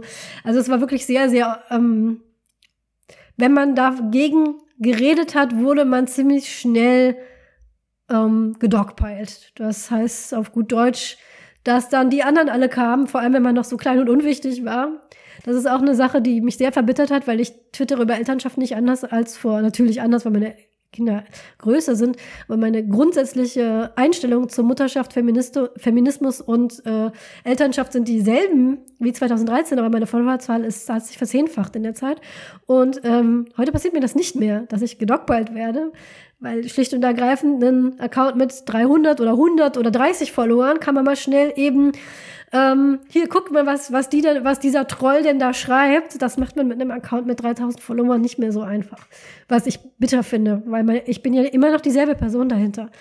Und ähm, wie so vieles, wie so viele Eltern entwickelt sich das mit der Zeit, dieses ähm, Mantra, was uns, uns, und damit meine ich Mütter, die sich nicht komplett als nur noch als äh, Mutter gesehen haben und alles andere, was sie an Ambitionen, Interessen und sonstiges aufgegeben haben und damit sehr zu kämpfen hatten am Anfang, ähm, immer gedrückt wurde, war der Spruch, sie sind ja nur so kurz so klein. Also so nach dem Motto, jetzt reiß dich mal zusammen und gib halt alles auf, was du hast. Weil wenn du nicht mal diese zwei Jahre durchhalten kannst, damit dein Kind perfekt und gesund wird, ja dann, wozu hast du es dann gekriegt? Ähm, jetzt, wo meine Kinder älter sind, ist dieser äh, Spruch aber auf der anderen Seite wahr, nämlich auf einmal hört man dann von genau diesen Accounts, diesen großen Accounts, die Leute wie mich, als ich noch ein kleiner Account war, äh, niedergebügelt haben für diese Meinung, dieses Huch, warum sind denn alle meine Kolleginnen jetzt weiter als ich? Warum ähm, habe ich auf einmal nichts zu tun? Ähm, ich weiß nicht, wohin mit meinem Leben, Altersvorsorge, vielleicht verlässt einen sogar noch der Ehemann und dann sitzt man da und dann nach außen hin möchte ich natürlich supporten und sagen, wir müssen alle zusammenhalten, aber nach innen hin die kleine Stimme, sie sind halt nur so kurz so klein, ne, äh, kommt, dann, kommt dann doch hervor. Aber abgesehen davon haben sich einige dieser Accounts inzwischen professionalisiert und ich bekomme von FreundInnen Bücher hingehalten, so, guck mal dieses Buch. So bist du eine krasse feministische Superpower-Unabhängigkeitsmom, die auf die gesellschaftlichen Konventionen kackt. Und ich gucke auf den Namen und denke mir, ist das dein Ernst? Brigitte aus, keine Ahnung was, Berlin, Kreuzberg, die du mir, als ich mit dem Baby da saß und und, und jeden Tag geweint habe, immer wieder gesagt, dass ich bin nicht gut genug, weil ich einfach nicht genug wach bleibe, einfach nicht noch mehr mache, einfach nicht die, die, die besseren Mulltücher kaufe und die handgeklöppelten Seidebodies in deinem Online-Shop, Rabatt 20%, wer mir auf Insta folgt. Du kommst jetzt an im fucking Ernst und erzählst mir, wer feministische Töchter erzieht, der muss selber sich von diesen gesellschaftlichen Konventionen lösen. Ist das dein Ernst? Und dann atme ich einmal tief durch und denke, diese Frau hat eine Entwicklung durchgemacht. Diese Frau hat eine, hat dazugelernt. Eventuell war sogar ein bis zwei Shitstorms, die ich angezündet habe, Teil davon von ihrer Journey. Wer weiß das schon? sei doch froh, dass das auf der, keine Ahnung, Bestsellerliste jetzt ist und die Leute das lesen, weil das ist besser, als, als du verzweifelt und geweint hast, als diese ganzen Zünd dir doch einfach eine Räucherkerze Bücher an, die von derselben Person stammten. Freu dich doch, dass die jetzt Mütter, die da sitzen mit ihrem Baby, sowas zu lesen bekommen. Atme einmal durch, aber der, der emotionale Teil in mir und der, äh, der, der, der, der nachtragende Teil von mir, den wohl ja jeder von uns hat, denkt sich, Alter, für so eine Meinung hast du mich damals einfach vor zehntausende Leute an die Luft gehängt und die sind alle auf mich drauf und haben, haben mir, als ich eh schon echt äh, traurig war, noch eingeredet, ich, ich wäre eine schlechte Mutter. Und ähm, ich müsse doch einfach nur mal mehr durchatmen, mehr Kräutertee trinken. Und das ist so eine Sache, glaube ich, die, also das kriegt man auf Twitter mit. Und da kann man, das kann man nicht mehr, nicht mehr trennen. Ich weiß nicht, ob das gut ist oder ob das schlecht ist. Und ich will diesen Leuten überhaupt nichts unterstellen. Im, ich gehe meistens davon aus, vom Guten im Menschen, dass die wirklich dazugelernt haben und ähm, jetzt die gute Botschaft verbreiten. Aber es, es ist sticht. Es sticht, wenn man sich daran erinnert, dass man für so eine Meinung einfach mal hingehängt wurde und, äh, und, und, und fertig gemacht kollektiv, weil damals halt andere Bücher verkauft werden mussten als jetzt. Und ähm, es, es ist das Buchprojekt, das dachte was ich auch schon. Nee, das ist es. Nee, das ist es. Das ist es nicht. Das war was ganz, ganz, ganz, ganz anderes, was ich auch überhaupt nicht in Bezug zu mir stellen möchte. Das wissen ganz wenige Leute nur. Ähm, das war was anderes. Aber ähm, es ist, es ist hart dann sowas mitzubekommen auf Twitter, wenn dann Leute dafür applaudiert werden, wo, wo man selber diese Threads zusammengekratzt hat. Äh, und ähm, ja, aber man muss da irgendwie dann auch ähm, erwachsen mit umgehen und sagen, gut, das war dann wie damals in der zehnten Klasse, die dich noch verarscht hat dafür, dass du, keine Ahnung, ein Star Trek T-Shirt trägst und jetzt steht sie da selber ganz vorne und holt sich ein Autogramm, weil Star Trek halt jetzt cool ist. Ja, und in und von gut aussehenden Menschen äh, ähm, äh, äh, auf Netflix äh, gespielt wird, da musst du einfach jetzt, da, da musst du mit, da musst du mit leben. Ja, so. ja aber eine Sache, die mir aufgefallen ist, ähm, und das mhm. kenne ich von mir auch, und das ist auch ein großes Problem von Twitter, dass ich so nie auf einem anderen oder nie auf einer anderen Plattform erlebt habe und bei dem ja Mastodon zum Beispiel wirklich stolz darauf ist, ganz viele Features nicht zu haben, um das zu verhindern ist, dass du sowohl beschreibst, wie du Shitstorms abbekommen hast, als auch wie du Shitstorms angezettelt hast. Und es gibt, gab auf Twitter ab einem bestimmten Zeitpunkt, und das war 2009 war das definitiv nicht so, aber ab einem bestimmten Zeitpunkt gab es auf Twitter ja eine Dynamik, bei der man abwechselnd mal auf der einen und abwechselnd mal auf der anderen Seite war. Ähm, und es gab eigentlich immer jemanden, über den man sich gerade entweder aufregen oder lustig machen konnte. Und man hatte immer die Möglichkeit, die Person zu sein, die als nächstes jemanden findet, ähm, über den sich, auf den sich jetzt alle stürzen können. Oder man war selber Teil einer problematischen Struktur. Und dann war man unter Umständen die Person, die von jede Menge Leuten was abbekommen hat. Und das ist was, ähm, ich bin sicher, Leute schreiben gerade Dissertationen dazu. Ähm, und ich kann eben nur sagen, wie ich es erlebt habe, nämlich als immer schlimmer werdend. Drykos war ein großes Ding, ähm, dass man eben nicht mehr auf etwas einfach nur reagieren konnte, sondern es teilen konnte und dann darüber kommentieren, ähm, guckt mal, wie furchtbar diese Person ist. Und ähm, meiner Meinung nach war eben großes, großer Ding daran auch noch, dass wir ähm, irgendwann alle kollektiv zu, uns zu sehr reingelehnt haben in man darf Dingen keine Plattform geben und keinen Unterschied mehr gemacht haben zwischen Personen, die eine öffentliche Funktion erfüllen und Personen, die einfach randomly auf Twitter sind und wer wie viel Unheil anrichtet. Und die meisten Reaktionen hat man halt immer bekommen, wenn man auf eine einzelne Person gegangen ist. Also es bringt bedingt viel, sich aufzuregen über oder irgendeine große Marke, die was Furchtbares macht.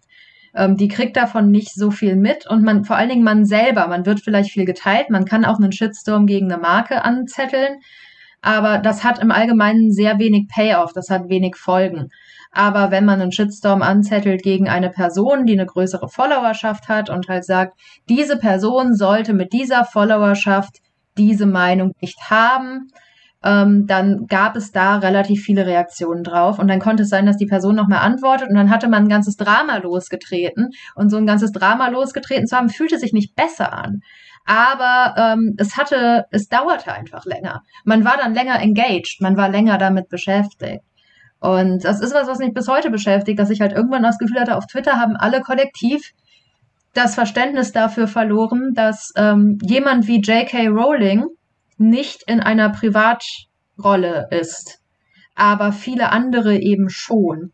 Und dass es einen Unterschied gibt. Meinetwegen ist der nur graduell, aber es ist trotzdem ein wirklich relevanter Unterschied zwischen Leuten, die in offiziellen Positionen auf Twitter Quatsch machen und denjenigen, die halt ähm, entweder mit einer geringen Followerschaft und dann, aber dann müssen wir eben ehrlich sagen, eine vierstellige Followerschaft ist immer noch nicht so viel. Also wir wissen beide, wie es ist, die zu haben. Und ähm, natürlich hat man eine Audience und man kann mal irgendwie viral gehen, aber ähm, es ist nicht vergleichbar mit Leuten mit einer Millionen-Followerschaft oder Milliarden. Ich habe keine Ahnung, wie viele Leute J.K. Rowling folgen. Ähm, ich schaue es lieber nicht nach. Paul wollte noch was sagen. Ich wette zum Thema Main Character. Genau, genau. Es, äh, das ist ja auch so ein, so ein Trope auf, auf Twitter, dass man sagt, äh, jeden ja. Tag gibt es einen Haupt, äh, einen Hauptdarsteller auf Twitter und das große Ziel von allen ist es, nicht diese Person zu sein. Ja, aber du bist richtig, richtig gut, wenn du die Person gefunden äh, hast, wenn es, du es bist, die Bean Dad gefunden hat. Ja. Oh ja.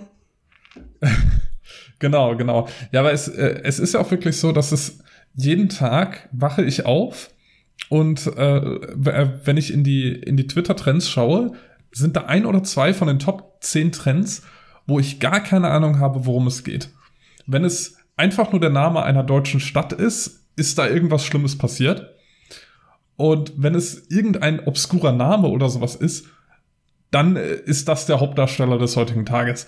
Und ähm, dann, ich, ich habe überhaupt keine Ahnung, wo diese Leute immer herkommen, aber irgendwie sind die dann immer morgens in meiner Timeline und jeder hat schon eine Meinung dazu. Und ganz häufig ist es auch so, dass wenn du nur den Trend hast, dass es total schwierig ist, überhaupt an, an die, die Grundursache zu kommen, weil alle Leute nur sagen, ach, darüber ist jetzt alles gesagt worden. Darüber sollte man sich gar nicht mehr äußern. Oder äh, das ist ja sowas von äh, Blödsinn, was diese Person sagt. Und man kommt eigentlich gar nicht mehr an die, äh, an die ursprünglichen Tweets, weil alles nur noch voll ist mit irgendwie irgendwelchen Memes zu dem jeweiligen Thema. Das äh, finde ich auch wieder, immer wieder sehr interessant. Apfelstrudel, ne? Der Apfelstrudel, in der letzten ja. Folge. Wie der, Apfel, äh, wie der Apfelstrudel in der letzten, in der letzten Folge. Wobei ich das finde ich noch ist eine der harmloseren Sachen. Ja, klar, der Vorwurf schwingt immer mit, dass diese Person das erfunden hat. Aber irgendwie ist das eines der viralen Sachen, die ich finde, hatte noch, es ist wenig Häme dabei gewesen. Irgendwie irgendwie so, ja, du hast das erfunden, aber keiner hat der Person da jetzt so einen Strick draus gemacht oder irgendwie spekuliert über diese Person, sondern einfach immer weitergemacht und, und diese Memes daraus kreiert. Und ähm, selbst als diese Person dann, ich glaube, das ist so weit gegangen, dass irgendeine Froster-Firma der Person dann Apfelkuchen spendiert hat, haben alle am Ende des Tages irgendwie gesagt, ja, gönn dir. Weil wir hatten einen Tag Spaß mit Apfelstrudel und Vanilleeis auf Twitter und selbst wenn du das erfunden hast, hier, dübel dir rein. Keiner von uns missgönnt es dir mehr. Ähm, Aber, äh, aber es ist, äh, aber ja, äh, schön wird das für die Person auch nicht gewesen sein. Es, äh, ne? Also ich kann mir nicht vorstellen, wie das dann war. Das muss unfassbar gewesen sein, diese Bombardement an Aufmerksamkeit. Aber es ging irgendwie am Schluss nur noch um diese, mehr um den Apfelstrudel als um die Person. In dem Fall. Macht es vielleicht nicht besser, aber ja, genau. Es ist immer so das Interessante, weil diese Themen sind dann so ein, zwei Tage, sind die dann das Thema auf Twitter und dann interessiert sich keiner von uns mehr dafür. Oder es ist, es ist irgendwie im Fall vom Apfelstrudel ist es noch so ein, so ein Meme, was immer mal wiederkommt. Aber äh, für die Personen, die äh, das erlebt haben auf der, auf der falschen Seite, sage ich mal, ist das natürlich äh, kann das äh, katastrophal sein. Äh, mir fällt gerade noch ein anderes Thema ein, äh, wo, ah, also äh, der gleichen, der gleichen Art. Also äh, wie du gerade gesagt hast, in den Trends war dann irgendwie Apfelstrudel und man hat sich gefragt, worum geht's da? Mein liebstes Thema, was das angeht, war, als auf einmal das äh, Trending-Topic Fahrradstraße war und äh, dann ein äh, Foto dahinter war wo eine Person getwittert hat, äh, wo, wo die Person auf einem Fahrrad saß und vor ihr war ein LKW und das war eine relativ enge Straße und die Person hat gesagt, Fahrradstraße, wir stehen hier seit zehn Minuten, keiner weicht aus, irgendwie sowas. Und ähm, wo die Leute dann halt gesagt haben, Junge, natürlich ist das eine Fahrradstraße, aber du kannst mit deinem Fahrrad halt eben zur Seite gehen. Der Lkw-Fahrer kann nicht so einfach zurücksetzen mach es doch einfach. Und äh, wo das dann immer weiter eskaliert ist und wo das dann wirklich auch zum Meme wurde, und da gab es ganz, ganz fantastische äh, Memes, wo, wo die Leute das dann irgendwie mit, äh, äh, mit der hohlen Gasse zum Beispiel gemacht haben oder so. Wo, äh, äh, wo, äh, wo man sich dann gegenübersteht oder äh, das äh, war fantastisch. Also es gibt da einige sehr, sehr witzige Sachen, aber wenn es dann um konkrete Personen geht, dann ist es meistens eher traurig. Um, ähm, ich glaube, beim Apfelstrudel das habe ich als deswegen nicht so. Vielleicht rede ich mir das auch nur schön, weil ich halt Spaß dran hatte. Das hatte für die Person keine Konsequenzen in dem Sinne, die hatte dann am Wochenende die Menschen voll und musste es wahrscheinlich das Handy wegschmeißen, weil es heiß lief. Aber zum Beispiel Bean Dad. Uh, Bean Dad, für die Leute, die es nicht kannten, ist jemand, der sich uh, sehr damit profilieren wollte, zu zeigen, ich erziehe jetzt mal meine Tochter, ähm, weil sie Hunger hatte und ihn gestört hat und er ähm, gesagt hat, dann macht ihr halt eine Dose auf und sie hat nicht geschafft, die Dose aufzumachen. Und er dann in einem gesamten Thread dargestellt hat, wie, diese, wie dieses arme Kind einen ganzen Tag an dieser Dose rumgeschraubt hat. Das ist komplett viral gegangen, der Mensch ist komplett äh, auseinandergenommen worden und der hat wirklich so, äh, der hat einen Vertrag verloren. Der ist eigentlich Musiker oder Produzent, irgendwie sowas, der ist mit irgendeinem, irgendeiner Art Musik Dings in Verbindung gebracht und die Band hat dann getweetet, dass sie jetzt die, ähm, das, das Geschäft mit ihm halt beendet und sowas bleibt halt für immer im Internet stehen. Und das, das kann wirklich Konsequenzen haben. Die ähm, Apfelstrudeldame, würde ich jetzt behaupten, hat außer echt vielen Nachrichten an einem Tag und vielleicht einem kostenlosen Apfelstrudel und dass ihr ganzer Freundeskreis sie immer wieder mit Kuchen aufzieht, keinen persönlichen Schaden genommen, würde ich jetzt behaupten. Und, ähm, und ich glaube, das sind so die Sachen, die ich auf Twitter tatsächlich auch lustig fand. Diese Sachen, die irgendwie so ein Meme kreiert haben, aber wo man wusste, da, da wird jetzt, also da ist jetzt kein Mensch, der jetzt leidet was ich jetzt zum, Be zum Beispiel das Evergiven-Schiff. Ich habe nie erfahren, wie der Mensch hieß, der es gesteuert hat. Es ging immer nur darum, dass das die, der, niemand hat irgendwie sich, oder, oder natürlich haben das, niemand ist zu viel gesagt. Es werden sich Leute über den, die Bildung, den Geisteszustand und die Ernährungsangewohnheiten des Menschen echauffiert haben, der da an dem Steuer saß. Gar keine Frage. Aber das allermeiste, was ich mitbekommen habe, 99 Prozent, war nur wie einfach perfekt das ein, ein, ein, ein Symbolbild für die gesamte Weltlage ist. Gerade dieses Schiff, was quer im Suezkanal steckt und wie sehr man eigentlich Mitleid hat mit dem Menschen, der da drin ist. Ja, wie sehr man mit dem mitfiebert, wie sehr dieser, dieser, dieser, wie, wie sehr man mitfühlt. Und diese ganzen Memes, die sich darum, äh, dieses, dieser kleine Bagger, der dann kam und daran gekratzt hat und ähm, diese Art von Twitter-Dynamiken, die fand ich eigentlich immer gut. Schlimm war es immer, wenn es umgeschlagen ist, wenn dann auf einmal spekuliert wurde, wie zum Beispiel, ich habe über äh, Glutamat äh, was gepostet und dann wurde auf einmal an, äh, wie ich meine Kinder ernähre.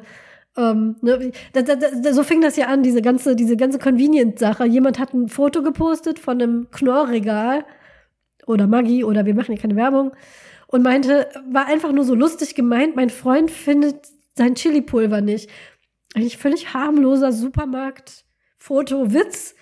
Und diese, ich meine, es war eine Frau, es sind sehr oft Frauen, auch da könnte mal jemand eine Dissertation drüber schreiben, wurde komplett zerlegt, wie sie denn diese Tütchen benutzen kann. Und es wurden Spekulationen über ihre Ernährungsweise, über ihr alles Mögliche gemacht, weil sie in einem Foto zugegeben hat, dass sie diese Knorrtütchen kauft. Und das sind dann diese Sachen, wo ich denke, Leute, was, was, was, was geht denn auch? Eine andere, auch wieder eine Frau, hat ein Foto gepostet von einem Geburtstagskuchen und da wurde auch, das ging, das ging komplett durch die Decke und es wurden Spekulationen gemacht über alles Mögliche, über ihr Familien, über dies, über das. Und das finde ich dann immer, das finde ich schwierig. Beim Apfelkuchen, ich glaube, es gab gar keinen Witz über die, die Person, die das selber gemacht hat, nur diese Apfelstrudelwitze. Und wenn es Leute trifft, so unangenehme Leute wie Carsten, wie heißt der, Maschmeyer? Maschmeyer. Das ist einer meiner Lieblingsgeschichten. Willst du gerade noch einhaken? Dann erzähl ich die Maschmeyer. Die Maschmeyer Bolognese-Geschichte. Ja. Die muss ich screen screenshotten. Das ist einer meiner Glanzmomente, was Twitter leisten kann. Carsten Maschmeyer, dieser unglaublich unangenehme Mensch, der ja auch wirklich offiziell und nachweisbar richtig dämlich sich verhalten hat, so neoliberal reich, von oben herab, einfach gruselig, hat, wollte sich so anwanzen, so ich bin einer von euch, und hat ein Foto gemacht, wie er lässig am Herd Polonaise kocht zu Hause. Und dieses Foto ist komplett auseinandergenommen worden. Also Leute sind was drunter geschrieben wie Brudi. Wa warum machst du das in deine Bolognese? Oder ist der Herd überhaupt an? Und immer mehr absurde Details von Sachen, die in dieser Küche rumstanden, wurden, wurden kritisiert und einfach nur, es war großartig. Äh, weil einfach nur so völlig klar war, das ist ein gestelltes PR-Foto. Kein Mensch auf der Welt kocht so Bolognese. Und alle kamen zusammen, um dieses Foto auseinanderzunehmen. Und das sind so diese Momente, die, für die Twitter wirklich gut ist. Jemand will sich selber darstellen, meint, er hätte verstanden, wie diese Plattform funktioniert. Hello, fellow kids. Na, genau, hello, fellow kids. Ich bin einer von euch ja. und wird komplett gnadenlos an seinen Platz verwiesen. Und dafür liebe ich Twitter sehr. Also, und werde das auch immer in, in, äh, ähm, in meinem Herzen bewahren. Diese Art von Dynamik kann gut sein an Twitter. Ja. Die werden wir nicht mehr haben in der Form. Und, und ich finde es, ich finde es nicht, nicht schade, weil, und ich, es wird sich zeigen, woran genau das lag, aber ähm, der Twitter-Algorithmus hat eben keinen Unterschied gemacht zwischen der Ever Given, wo wirklich niemand Schaden von hatte, ähm, Carsten Maschmeyer, der sich in seiner offiziellen Persönlichkeit da selbst zum Affen macht. Aber Junge, das ist halt auch ein PR-Ding, das du da gerade machst. Dein PR-Ding geht schief. Das hat nichts mit dir persönlich zu tun. Und wenn nicht, weiß ich nicht, schneuzt dir die Nase in 1000-Euro-Schein. Ähm, oder der Person mit dem Apfelstrudel oder einer Person, der es dann wirklich an den Kragen geht und die ihren Job verliert. Du weißt es im Vorhinein nicht. Ähm, das war ist, also du kannst als jemand, der sich daran beteiligt, kannst du nicht sehen, ob das gerade eine Bean Dad Situation oder eine Apfelstrudel Situation ist. Das ist einfach nicht klar. Ähm, als Person, die mitmacht, bist du dir vielleicht selber nicht so sehr darüber im Klaren, ähm, dass es was anderes ist, dass es ein Schiff ist weil du hättest gern das Schiff wieder, aber das Schiff kommt nicht wieder, leider. Wir werden kein zweites Mal, ist nicht ein zweites Mal ein Schiff stecken geblieben? Ich bin nicht mehr sicher. Wir kriegen diesen perfekten Moment mit der Evergiven und dem Bagger leider nie wieder. Es war wunderschön, da sind einige der schönsten Feeds entstanden, die ich jemals gelesen habe. Aber ähm, am nächsten Tag willst du das Gleiche haben. Du willst wieder ein Gefühl haben von wir alle schauen gemeinsam auf eine Sache und dann ist es eben der Typ mit der, mit der Bohnendose. Und das ist schwierig und ich weiß selber nicht, also es gibt viele Argumente dafür, dass ähm, der Twitter-Algorithmus und die Art, auf die Twitter funktionierte, das sehr stark gepusht hat, weil Twitter in den letzten Jahren nicht mehr gewachsen ist, aber trotzdem auf Wachstum angewiesen war. Das heißt, es konnten nicht mehr mehr Leute kommen. Das heißt, die Leute, die da waren, mussten mehr interagieren. Deswegen hat Twitter einem bevorzugt Sachen gezeigt, die einen sehr emotional machen. Ich habe das gemerkt, als ich meinen zweiten Account angelegt habe, um mit Leuten in Kontakt zu bleiben, dass Twitter mir erstmal lauter tendenziell rechte Themen angeboten hat, obwohl es über mich nichts wusste. ähm, weil es über mich nichts wusste. Weil es gehofft hat, dass es auf die eine oder andere Weise dadurch aus mir mehr Interaktion rauskitzelt. Ähm, aber auch alles andere an Twitter war die ganze Zeit dafür gemacht, eben dieses Engagement beizubehalten. Und jetzt bin ich seit einem seit Mai, glaube ich. Also seit Mai bin ich in einer kleinen Mastodon-Community relativ aktiv. Die ist englischsprachig, international und es geht primär um Bücher. Ich habe in der gesamten Zeit auf Mastodon kein einziges Mal ähm, so ein ähm, Monster of the Day Ding erlebt. Wir haben nie ein gemeinsames Thema an einem Tag und ich habe es auch nicht wirklich vermisst. Ich habe mir einen Zusatz-Mastodon-Account gemacht, auf dem ich meine ganzen Twitter-Kontakte auffange. Heute war das erste Monster of the Day, wenn ich das richtig gesehen habe. Ich habe es nicht hundertprozentig verfolgt und Mastodon begünstigt es nicht, weil man die Topics, die Trenden nicht automatisch angezeigt bekommt und niemand das mal ebenso in meine Timeline drüber transportieren kann mit einem Kommentar, guck mal, wie dumm ist diese Person. Aber offenbar gibt es jetzt gerade durch den großen Twitter-Influx auf Mastodon ähm, sofort das Bestreben, das fortzusetzen. Und ich glaube, ich weiß, es war lustig währenddessen, ähm, aus Perspektive einer Person, die das nie hundertprozentig abgekriegt hat. Ähm, aber ich glaube, wir werden das lassen müssen. Wir werden es in vielerlei Hinsicht lassen müssen. Wir werden es auch in politischer Hinsicht lassen müssen. Ich kann mir nicht immer einzelne Leute raussuchen und sagen, dieser Typ ist ein totaler Sexist. Gott weiß, ich würde es gerne, aber es tut mir nicht gut, das zu machen und dafür, dass es mir nicht gut tut, hat es zu wenig Erfolg und zu, führt zu nichts. Die Person, die gedogpeilt wurde, hat nichts daraus gelernt, außer dass es für sie sehr, sehr unangenehm war.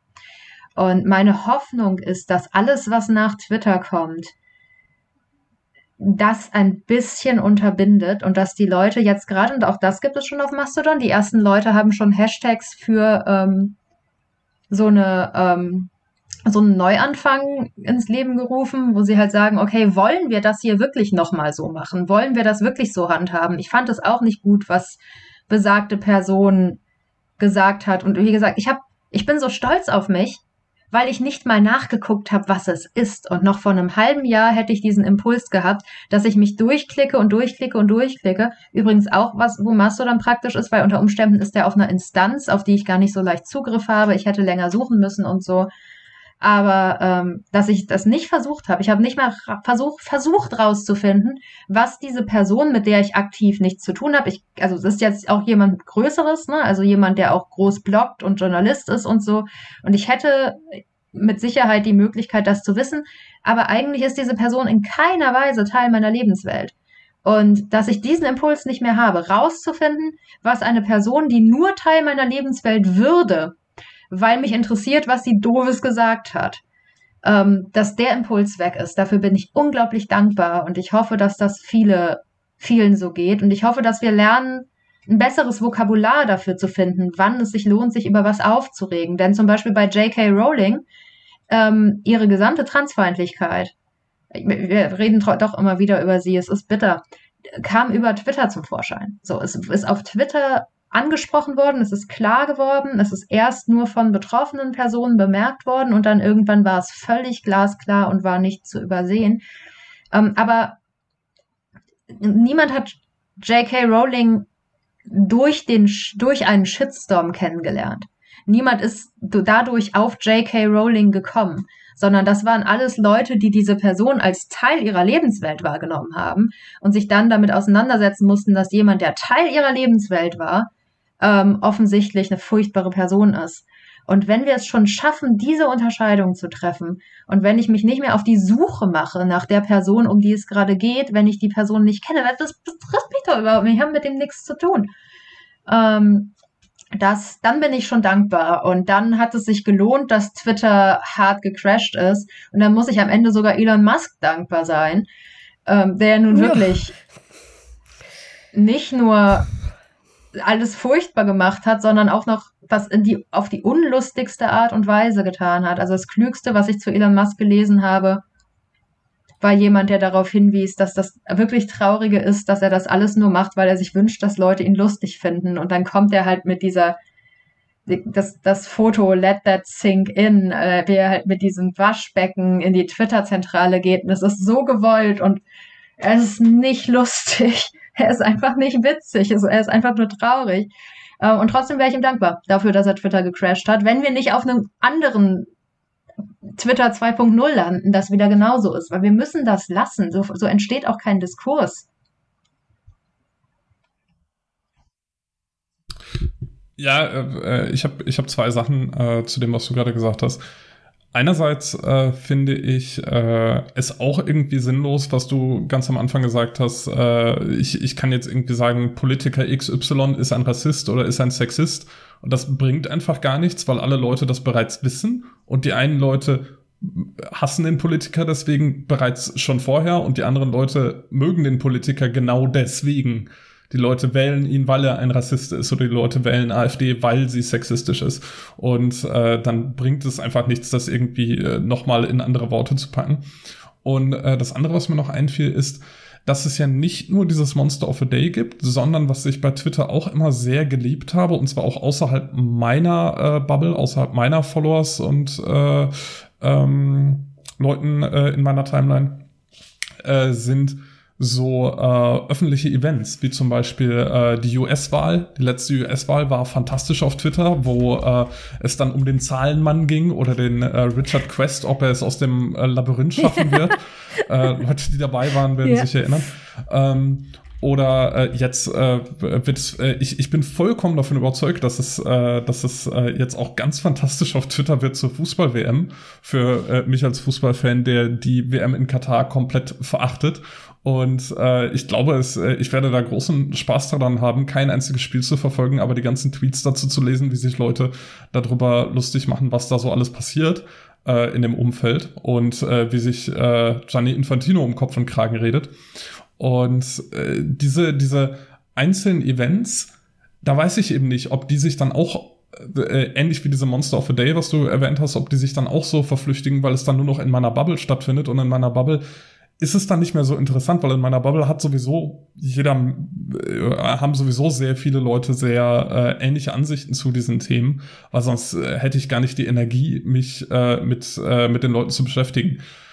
Ähm, und ja, deswegen, ich, ich bin mal gespannt, wie es wird und äh, ich, für mich selber, ähm, ist es immer so, dass ich das als zwei Teile sehe. Ich sehe es einerseits als den lesenden Teil, als den, der, der es rein liest und aktuell mache ich nur das und andererseits als denjenigen, der auch selber was dazu beiträgt. Und ich merke jetzt, äh, je länger ich nichts mehr beitrage selber, äh, dass das ein Teil ist, den ich tatsächlich gar nicht vermisse. Also äh, den lesenden Teil finde ich interessant und den beitragenden Teil, pff, ich muss jetzt nichts posten, für das ich dann vier Likes bekomme, weil äh, meine meine äh, Followerschaft ist sowieso so gering, dass äh, das eigentlich keinen Unterschied macht und äh, was mir irgendwie für lustige Wortspiele zu irgendwelchen Sachen einfallen, das kann ich den Leuten dann eben auch auf Telegram schreiben. Deswegen ähm, weiß ich nicht. Also ich kann mir auch gut vorstellen, dass ich Twitter äh, jetzt äh, so allmählich wieder so nutze, dass ich nur noch ähm, äh, gelegentlich mal die Hashtags angucke oder mir anschaue, was jetzt gerade so die Trending Topics sind und es tatsächlich wieder nur als Kurznachrichtendienst, äh, um zu sehen, was passiert in der Welt ähm, äh, zu nutzen. Und da bin ich aber, wie gesagt, äh, am Anfang schon gespannt, ob sich das dann äh, so hält, wie es jetzt aktuell ist, oder ob das sich komplett wandeln wird. Das kann ich noch nicht abschätzen. Ich muss jetzt hier mal gerade kurz lachen, weil ich habe am Anfang, als wir die Episode geplant hatten, hatte ich noch eine armlange Liste von wir reden ja sicherlich auch über andere soziale Netzwerke, die wir mal verlassen haben, weil es kann ja nicht sein, dass wir Please. so lange nur über Twitter reden. Und Heike sagte, bist du sicher? Und natürlich hatte Heike, wie so oft, hatte sie recht. Also, aber so langsam. Äh, wir machen dann noch eine Folge genau. So, wir machen, wir werden einfach noch eine Folge machen und da werden wir dann über soziale Netzwerke reden, auf der, denen wir mal waren und die dann in Vergessenheit gerieten. Und da könnt ihr ähm, euren Teil zu beitragen. Schreibt uns doch mal, wo wart ihr schon überall? Auf welchen sozialen Netzwerken? Ich habe diese Frage schon mal in einer geschlossenen Community gestellt. Ich habe Antworten bekommen von Habbo Hotel und ich zitiere dieser einen Pinguin-Chat-Seite bis zu Zigarettenforen, äh, Zigarettenmarkenforen und äh, Memory Unlocked U-Boot, was ich komplett vergessen hatte, aber ja, da war ich auch mal. Schreibt uns das mal. Wo wart ihr überall? Habt ihr vielleicht schon lange nicht mehr darüber nachgedacht? Habt ihr da FreundInnen gefunden, die ihr jetzt vermisst? Habt ihr da eure Ehefrauen, Männer kennengelernt? Schreibt uns das mal. Darüber, ähm, Habt ihr noch eine Beep World Webseite? Genau, habt ihr noch MySpace irgendwo oder, äh, ja darüber werden wir das nächste Mal reden. Ich hätte nicht gedacht, Heike hatte natürlich mal wieder recht, dass wir so viel Redebedarf haben, aber es zeigt nur, Twitter ist, war ein bedeutender Teil für uns in unserem Online-Leben und wird immer eine besondere ähm, einen besonderen Platz haben bei uns. Ich habe heute noch, äh, als ich etwas in den Tiefkühler geräumt habe und da eine Packung Apfelstrudel gesehen habe, ich werde, bis ich höchstwahrscheinlich 80 bin, wenn ich Apfelstrudel sehe, an Twitter denken und bei so vielen anderen Gelegenheiten auch, an gute Sachen, an schlechte Sachen, an Sachen, die ich bereue, die ich da gemacht habe, und Sachen, die ich, die ich gerne gemacht habe. Und äh, so soll das ja auch sein. Und vielleicht dankbar wäre ein zu großes Wort, glaube ich, aber vielleicht ist es ein ich hoffe, es geht nach hinten los, wie Musk es sich vielleicht dachte, dass von wegen, haha, ich nehme jetzt so ein riesen Sprachrohr weg und modele das so um, wie ich möchte, hinzu, er hat etwas dem Stecker gezogen, was schon lange in eine sehr ungute Richtung ging und hat eine ganze Menge Leute dazu bewogen, mal über ihre Angewohnheiten im Netz nachzudenken. Das wäre, das wäre ein guter Outcome. Dankbar. Dankbar ist immer noch ein Wort, was ich nicht mit, mit, mit diesen Menschen in Verbindung setzen würde, aber es wäre, es wäre irgendwie nett. Es wäre sehr ein schöner, netter Twist. Ja. Es wäre sehr wünschenswert. Von daher, ich bedanke mich, dass ihr euch mit mir über ich, wenn, Twitter wir, stellen, das, das, äh, was, was, was stellen wir ins Truppenhaus? Was stellen wir ins Truppenhaus? Paul sagt, er hat schon einen Gegenstand. Ich, ich weiß es ehrlich gesagt nicht. Ich. Ja, ja, ja klar, äh, ist, äh, ist doch offensichtlich. Ja, was? Also wir sind ein Tropenhaus, wir, wir, äh, ne, wenn, wenn Twitter jetzt verbrennt und weg ist, dann darf der oh, blaue ja, Vogel bei uns leben. Ja, wir das haben stimmt. auch schon Vogelkäfig. Ja, wir haben schon Vogelkäfig, vor allem, es gibt ja dieses Meme jetzt von diesem Hund, der da ja. sitzt und alles um ihn herum brennt. Und es gibt das jetzt auch mit diesem armen Vogel, der sieht so, der sieht so fertig aus. Und natürlich, der ja, darf dann Ja, der, einmal, der, der Twitter-Vogel darf bei uns wohnen. Das ist auch ein bisschen netter als die Variation, die ich jetzt auch viel gesehen habe, wo halt äh, Leute den blauen Twitter-Vogel zu so einem blauen Dodo um, um, umgemodelt haben. Oh nein. Der darf hier wohnen, ja. Der darf hier schön. sitzen und darf vor sich und hin, genau, darf sich hin, vor sich hin zwitschern und keine Sorge haben. Äh, wir hören ihm immer zu und ja, wir sind ja auch alle im Tropenhaus. Unsere Avatare ja. sind ja auch alle Vögel. Genau. Also, eine gute Gesellschaft. Schön. Der kleine blaue Twittervogel. Das finde ich auch schön. Das ist eine sehr gute Idee, Paul. Dann äh, bedanke ich mich fürs danke, Zuhören. Danke. Und wenn ihr noch sind wir auf Twitter, weil wir alle zu faul sind, um zu ziehen, unser Tropenhaus, aber wir werden auf jeden Fall eine Alternative haben. Und ähm, auch wenn wir natürlich hier auf Twitter angefangen haben, das auch nicht vergessen werden, hoffen wir, dass ihr uns nicht vergesst. Sollte es tatsächlich Twitter bald nicht mehr geben. Wir gehen nicht davon aus. Aber wir werden auf jeden Fall in irgendeiner Art eine Alternative schaffen, wo ihr uns dann wiederfindet. Und natürlich, unseren Podcast gibt es ja auf allen Plattformen. Und in euren Podcast-Catchern werdet ihr informiert, wenn eine neue Folge rauskommt. Aber äh, wir schauen mal, wo unser Netzwerk hin umzieht, ob es umzieht und ähm, irgendwo werden wir auch ein, ein, ein trockenes Plätzchen sicher finden, wenn Twitter untergeht. Genau. Dann bis zur nächsten Folge und macht's gut und tweetet doch noch was Schönes, bevor es dann zu Ende geht. Tschüss. Tschüss. Tschüss.